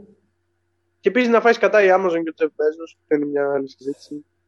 Αγοράζουμε από τα ανεξάρτητα μικρά καταστήματα της γειτονιάς μας τώρα που το έχουν ανάγκη. Οι αλυσίδες έχουν ένα τέτοιο ένα απόθεμα στην τσέπη. Και Έχουν ηθικό όλα τα δίδαγμα. αποτελέσματα. Ε, ο κύριος Μπάμπης όμως στο φούρνο. Και, και κοινωνικό Έτσι. μήνυμα από την Αθηνά Αλλά Κεφαλοπούλου. κανέ, είσαι, είσαι καταναλωτής και ζεις μέσα στον καπιταλισμό, τουλάχιστον είσαι ηθικός καταναλωτής. Αφού πρέπει, δεν έχεις επιλογή. Κάντο σωστά τουλάχιστον. Ρε φίλε. Α, ναι, βασικά, ρε παιδί μου, οκ, εσένα η κομική σου κλίση από πού ξεκίνησε. Δηλαδή, τι, τι ήταν που σε έκανε και είπες, Θέλω να κάνω stand-up comedy, μου αρέσει πάρα πολύ αυτό το συγκεκριμένο art form. Γιατί είναι κάτι πολύ συγκεκριμένο, δεν είναι. Θέλ, όλοι θέλουν να γίνουν ηθοποιοί, ρε παιδί μου, αλλά λίγο, λίγος κόσμος πιστεύω θέλει να γίνει stand-up comedy. Είναι διαφορετικό. Κοίτα, και δεν ξέρω αν μου έκανε το κλικ ενεργά στο μυαλό μου να σκεφτώ ότι αυτό θέλω να το κάνω και μπορώ να το κάνω ως επάγγελμα, που και ακόμα, ξέρεις, μαθαίνω. Εμ, αλλά ότι με γέμιζε και μου έδινε χαρά και μου έδινε μια άλλη οπτική για τη ζωή, θα ξε... νομίζω ξεκίνησε σίγουρα από τους γονείς μου και με ταινίες και που βλέπαμε stand-up στο σπίτι. Και μετά το κλικ έγινε με την Ed Izzard και Robin Williams, αυτοί οι δύο. Ναι. Δηλαδή Robin θυμάμαι να Williams έχω για μια μένα. μπακατέλα MP3 κόκκινη, κόκκινο στο γυμνάσιο που χωρούσε, ξέρω εγώ, 100 τραγούδια, κάτι τέτοιο. Και τα μισά ήταν ε, stand-up. Και τα μάθαινα απ' έξω και πώς κάνουμε, ξέρω εγώ, πώς το λένε, καραόκε με μουσική. Εγώ έκανα καραόκε με stand-up μόνη μου στο δωμάτιό μου. Εγώ έκανα... Έκανε cover. Έκανε cover στο Αυτό. stand-up. Ναι, Έκανε ελεύθερη μετάφραση. Ναι, εγώ το έκανα, ας πούμε, αυτό που λες, το έκανα με τον Jim Carrey με το Θεός για μια εβδομάδα. Το, το ξέρω απ' έξω και είναι δύο-τρεις σκηνές σε αυτή την ταινία που μπορώ να τις κάνω εντελώς. Δηλαδή, έβαζα το DVD, έβαζα την συγκεκριμένη σκηνή, ας πούμε, π.χ. αυτή που ανοίγει το μπαλκόνι και καθαρίζει τον ουρανό για να ναι. τραβήξει το φεγγάρι που τις έκανα όλη την ώρα. Το And θυμάμαι that's the δηλαδή way που- the cookie crumbles. ναι, μπράβο, αυτό ναι. Και... Που Και το- πάει και α- κοροϊδεύει τον. Ε, που... Αχ, πώς το που είναι ο Steve Carell που προσπαθεί να πει τις ειδήσεις και πάει και του κάνει μαλακίες. ναι, είναι ο Steve Carell, πω, πω, ναι. Εξαιρετικό. Και μου έχει Γραμμένος, μείνει, για ε, κάποιο λόγο έχει καεί αυτή η ατάκα στο μυαλό μου. Το seven, that's seven. για κάποιο άκυρο λόγο. Που πάει στον 7ο όροφο. Γιατί δεν ξέρω, μου έχει μείνει. The seven on the seventh at seven o'clock. που και μετά πηγαίνει και βρει τον Morgan Freeman. Ναι, γαμάτο. Και Jennifer Aniston, πω πω. Ναι. Jennifer Aniston κάτι έπαθε και έπαιξε μια καλή ταινία. Ναι, ήταν πολύ ενδιαφέρον εκ μέρου τη αυτό. Έλα κακίες. Είναι, Ωραία, και στο πες μου morning show τρεις- είναι δυνατή. Όχι, όχι. Είναι σειρά, δεν είναι ταινία. Πρώτον. Και δεύτερον, Αυτό. ε, πες μου τρεις καλές, όντως καλές, όχι ευχάριστες, καλές ταινίες που έχει παίξει η Jennifer Aniston. Μπορούμε να βρούμε, πιστεύω, αν ψάξουμε. Ο Μάρλι και εγώ, κλάμα πολύ. Ε, Sob Story με σκύλο. Είναι όντως καλή ταινία ή έχει σκύλο; Μμ, Σκέψτε το λίγο. Είναι καλό ή έχει ένα σκύλο μέσα; Πώς σου βγάζουν τη συγκίνηση από μέσα σου; Θα το σημειώσω γιατί θέλω να το ψάξω μετά. Κάτσε. Θα Γράφει, κατεβάσω ταινίες με Είναι σκύλους. θα σου καλό πω. ή είναι σκύλος; Αυτές είναι οι ερωτήσεις μου με εμένα. Ωραία, περίμενα να σκεφτούμε και κάτι άλλο. Μ, Το Along Came Polly που παίζει και ο Ben Stiller. Οκ. Μμ, μμ. Α, είδες. Δεν με τρελαίνει ούτε ο Μπεν ούτε ο Άνταμ Σάντλερ, που για μένα για κάποιο λόγο είναι ο ίδιος άνθρωπος. Ναι, κατά Ε, βάση όχι, ο Ben δεν είναι Stiller το είναι ίδιο. αστείο. Έχουν Ο διαφορετικό Ben Stiller στυλ. έχει κάνει δύο πολύ καλές ταινίες, παρόλο που γενικά είναι βλαμμένος και δεν τον πολύ συμπαθώ. Ποιος- έχει ποιος κάνει είναι; το, ο Ben Stiller έχει κάνει το Zoolander το πρώτο, το οποίο είναι αριστούργημα κοινό, το πιο αστείο. Και έχει κάνει και το Tropic Thunder, το οποίο το Tropic Thunder είναι ίσως από τις πιο αστείες ταινίες των τελευταίων 20 χρόνων. Είναι Κάτσε, θα το αριστούργημα. ψάξω. Δεν ξέρεις τι είναι το Tropic Thunder. Πες να το ξέρω, αλλά να μην θυμάμαι το τίτλο του. Ο- Εσύ θα το έχεις δει το Tropic Thunder, έτσι; Ναι, ρε, το έχω δει, εννοείται. Μας το είχαν προτείνει και στο μάθημα του κινηματογράφου. είναι... Είδες. Δεν την έχω Πολύ δει. ωραία σάτυρα. Μμ. Δες το, είναι, είναι ο ορισμός καλής σάτυρας και πολύ αστεία ταινία. Και είναι ο Μπρεντάνι Junior με blackface, το οποίο είναι λίγο πρόβλημα. Πω. Αλλά προτάθηκε για Όσκαρ για αυτό το ρόλο. Γιατί το meet the, meet the parents, meet the fuckers δεν ήταν. Ναι, ε, αλλά εκεί κουβαλάει ο Ρόμπερτ Ντενίρο, δεν είναι ο Ben Stiller. Είναι και ο Robert De Hoffman, Niro. εντάξει, ναι. Ναι, και στο δεύτερο ναι, είναι πολύ αστείος κοντά στο Hoffman. Το τρίτο δεν βλέπετε, το τρίτο ήταν σκουπίδια. Α, το είδα πρόσφατα. Ναι, ήταν λίγο. Ε. Μμ, μμ. Εντάξει, βέβαια παίζει Τζες Κάλμπα, επίσης άνθρωπος που δεν έχει παίξει καμία καλή ταινία στην καρδιά του. Ναι. Είναι όμορφη, αλλά δεν θα Γενικά- την έλεγα ηθοποιό. Ναι, αυτό. Γιατί δεν είναι γι' αυτό. Αλλά είναι πανέμορφη, Γενικά- οκ. Ναι, σίγουρα. Ε, υ- υπήρξε ένα, ένα πρόβλημα ότι μετά το 1997-98 απλά ξεκίνησαν να βγαίνουν πάρα πάρα πολλές κακές ταινίες. Δηλαδή πάντα βγαίνανε κακές ταινίες και υπάρχουν και κακές ταινίες πριν από τη δεκαετία του 2000 αλλά επειδή αναπτύχθηκε τόσο ραγδαία η τεχνολογία πιστεύω εκείνη την περίοδο και πλέον όλοι μπορούσαν να κάνουν μια ταινία βγήκανε όλες οι παπαριές μαζεμένες. Δηλαδή είναι η περίοδος ας πούμε, που ανέφερες και τον Ben Stiller που έβγαζε ρε παιδί μου δύο ή τρεις ταινίες το χρόνο και δεν ήταν καμία καλή συνήθως. Ή ο Adam Sandler αντίστοιχα που έβγαζε δύο-τρει ταινίες το χρόνο που ήταν όλες για το κούτσο, ξέρω εγώ.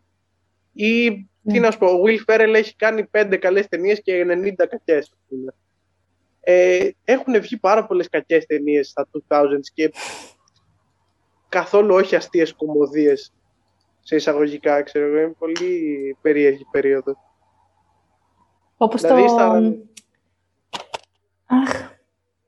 Ποια ήταν αυτή η σειρά από ταινίες που ήταν... εμ, One Time, American at Pie. Band Camp. Το American Pie.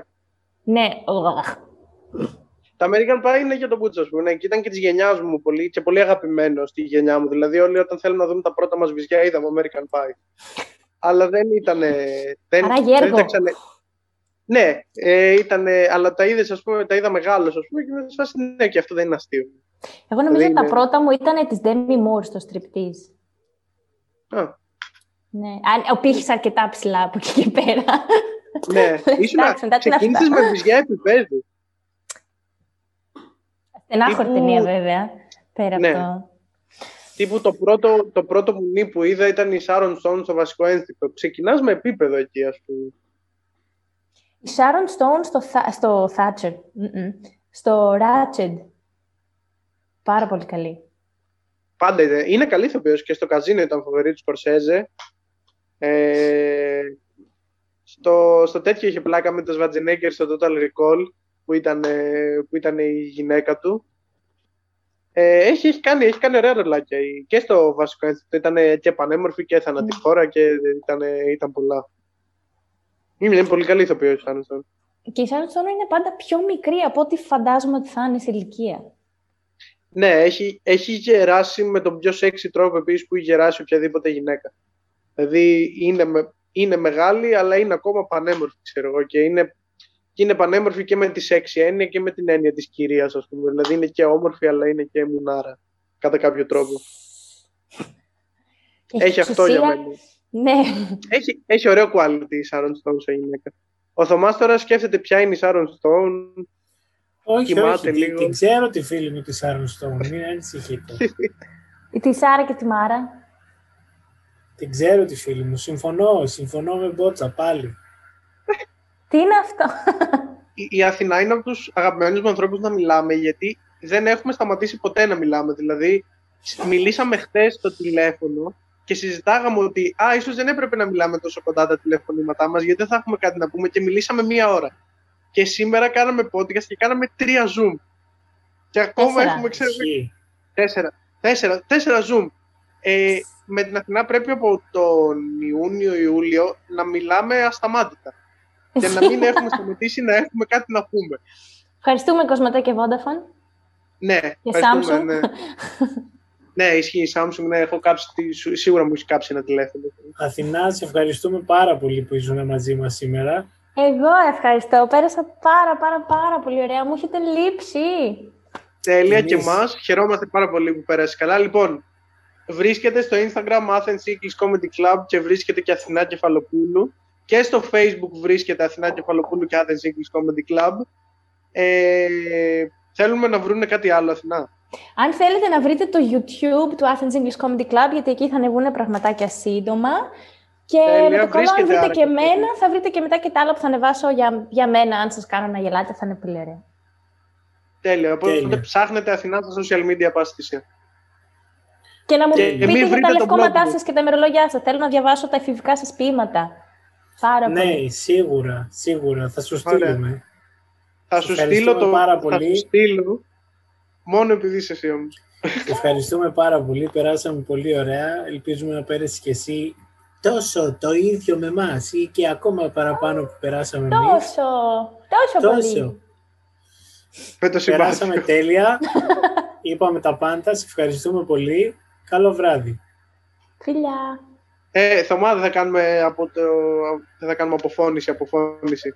Από την ανάληψη Θεσσαλονίκης για το Από Ανάγκη Podcast, Θωμάς Παπαδάκης Παπαδάκης. από το Μαρούσι ήμουν ο Δημήτρης Μπότσας. Καληνύχτα και καλή τύχη. Subscribe, like και τα λοιπά. Από το γουδί, Αθηνά Κεφαλοπούλου, του Εμμανουήλ και της Εμιλίας. Όπα, μαλάκα έδωσε και πατρόνιμο, ακραίο. και μητρόνιμο, μας γάμισες. Σε ευχαριστούμε πάρα πολύ Αθηνά. Ευχαριστούμε λοιπόν, φιλάκια πολλά, ευχαριστώ. καλό βράδυ. Γεια σας παιδιά. Φιλάκια, bye. Ciao, ciao, ciao. Bye, μάγκες.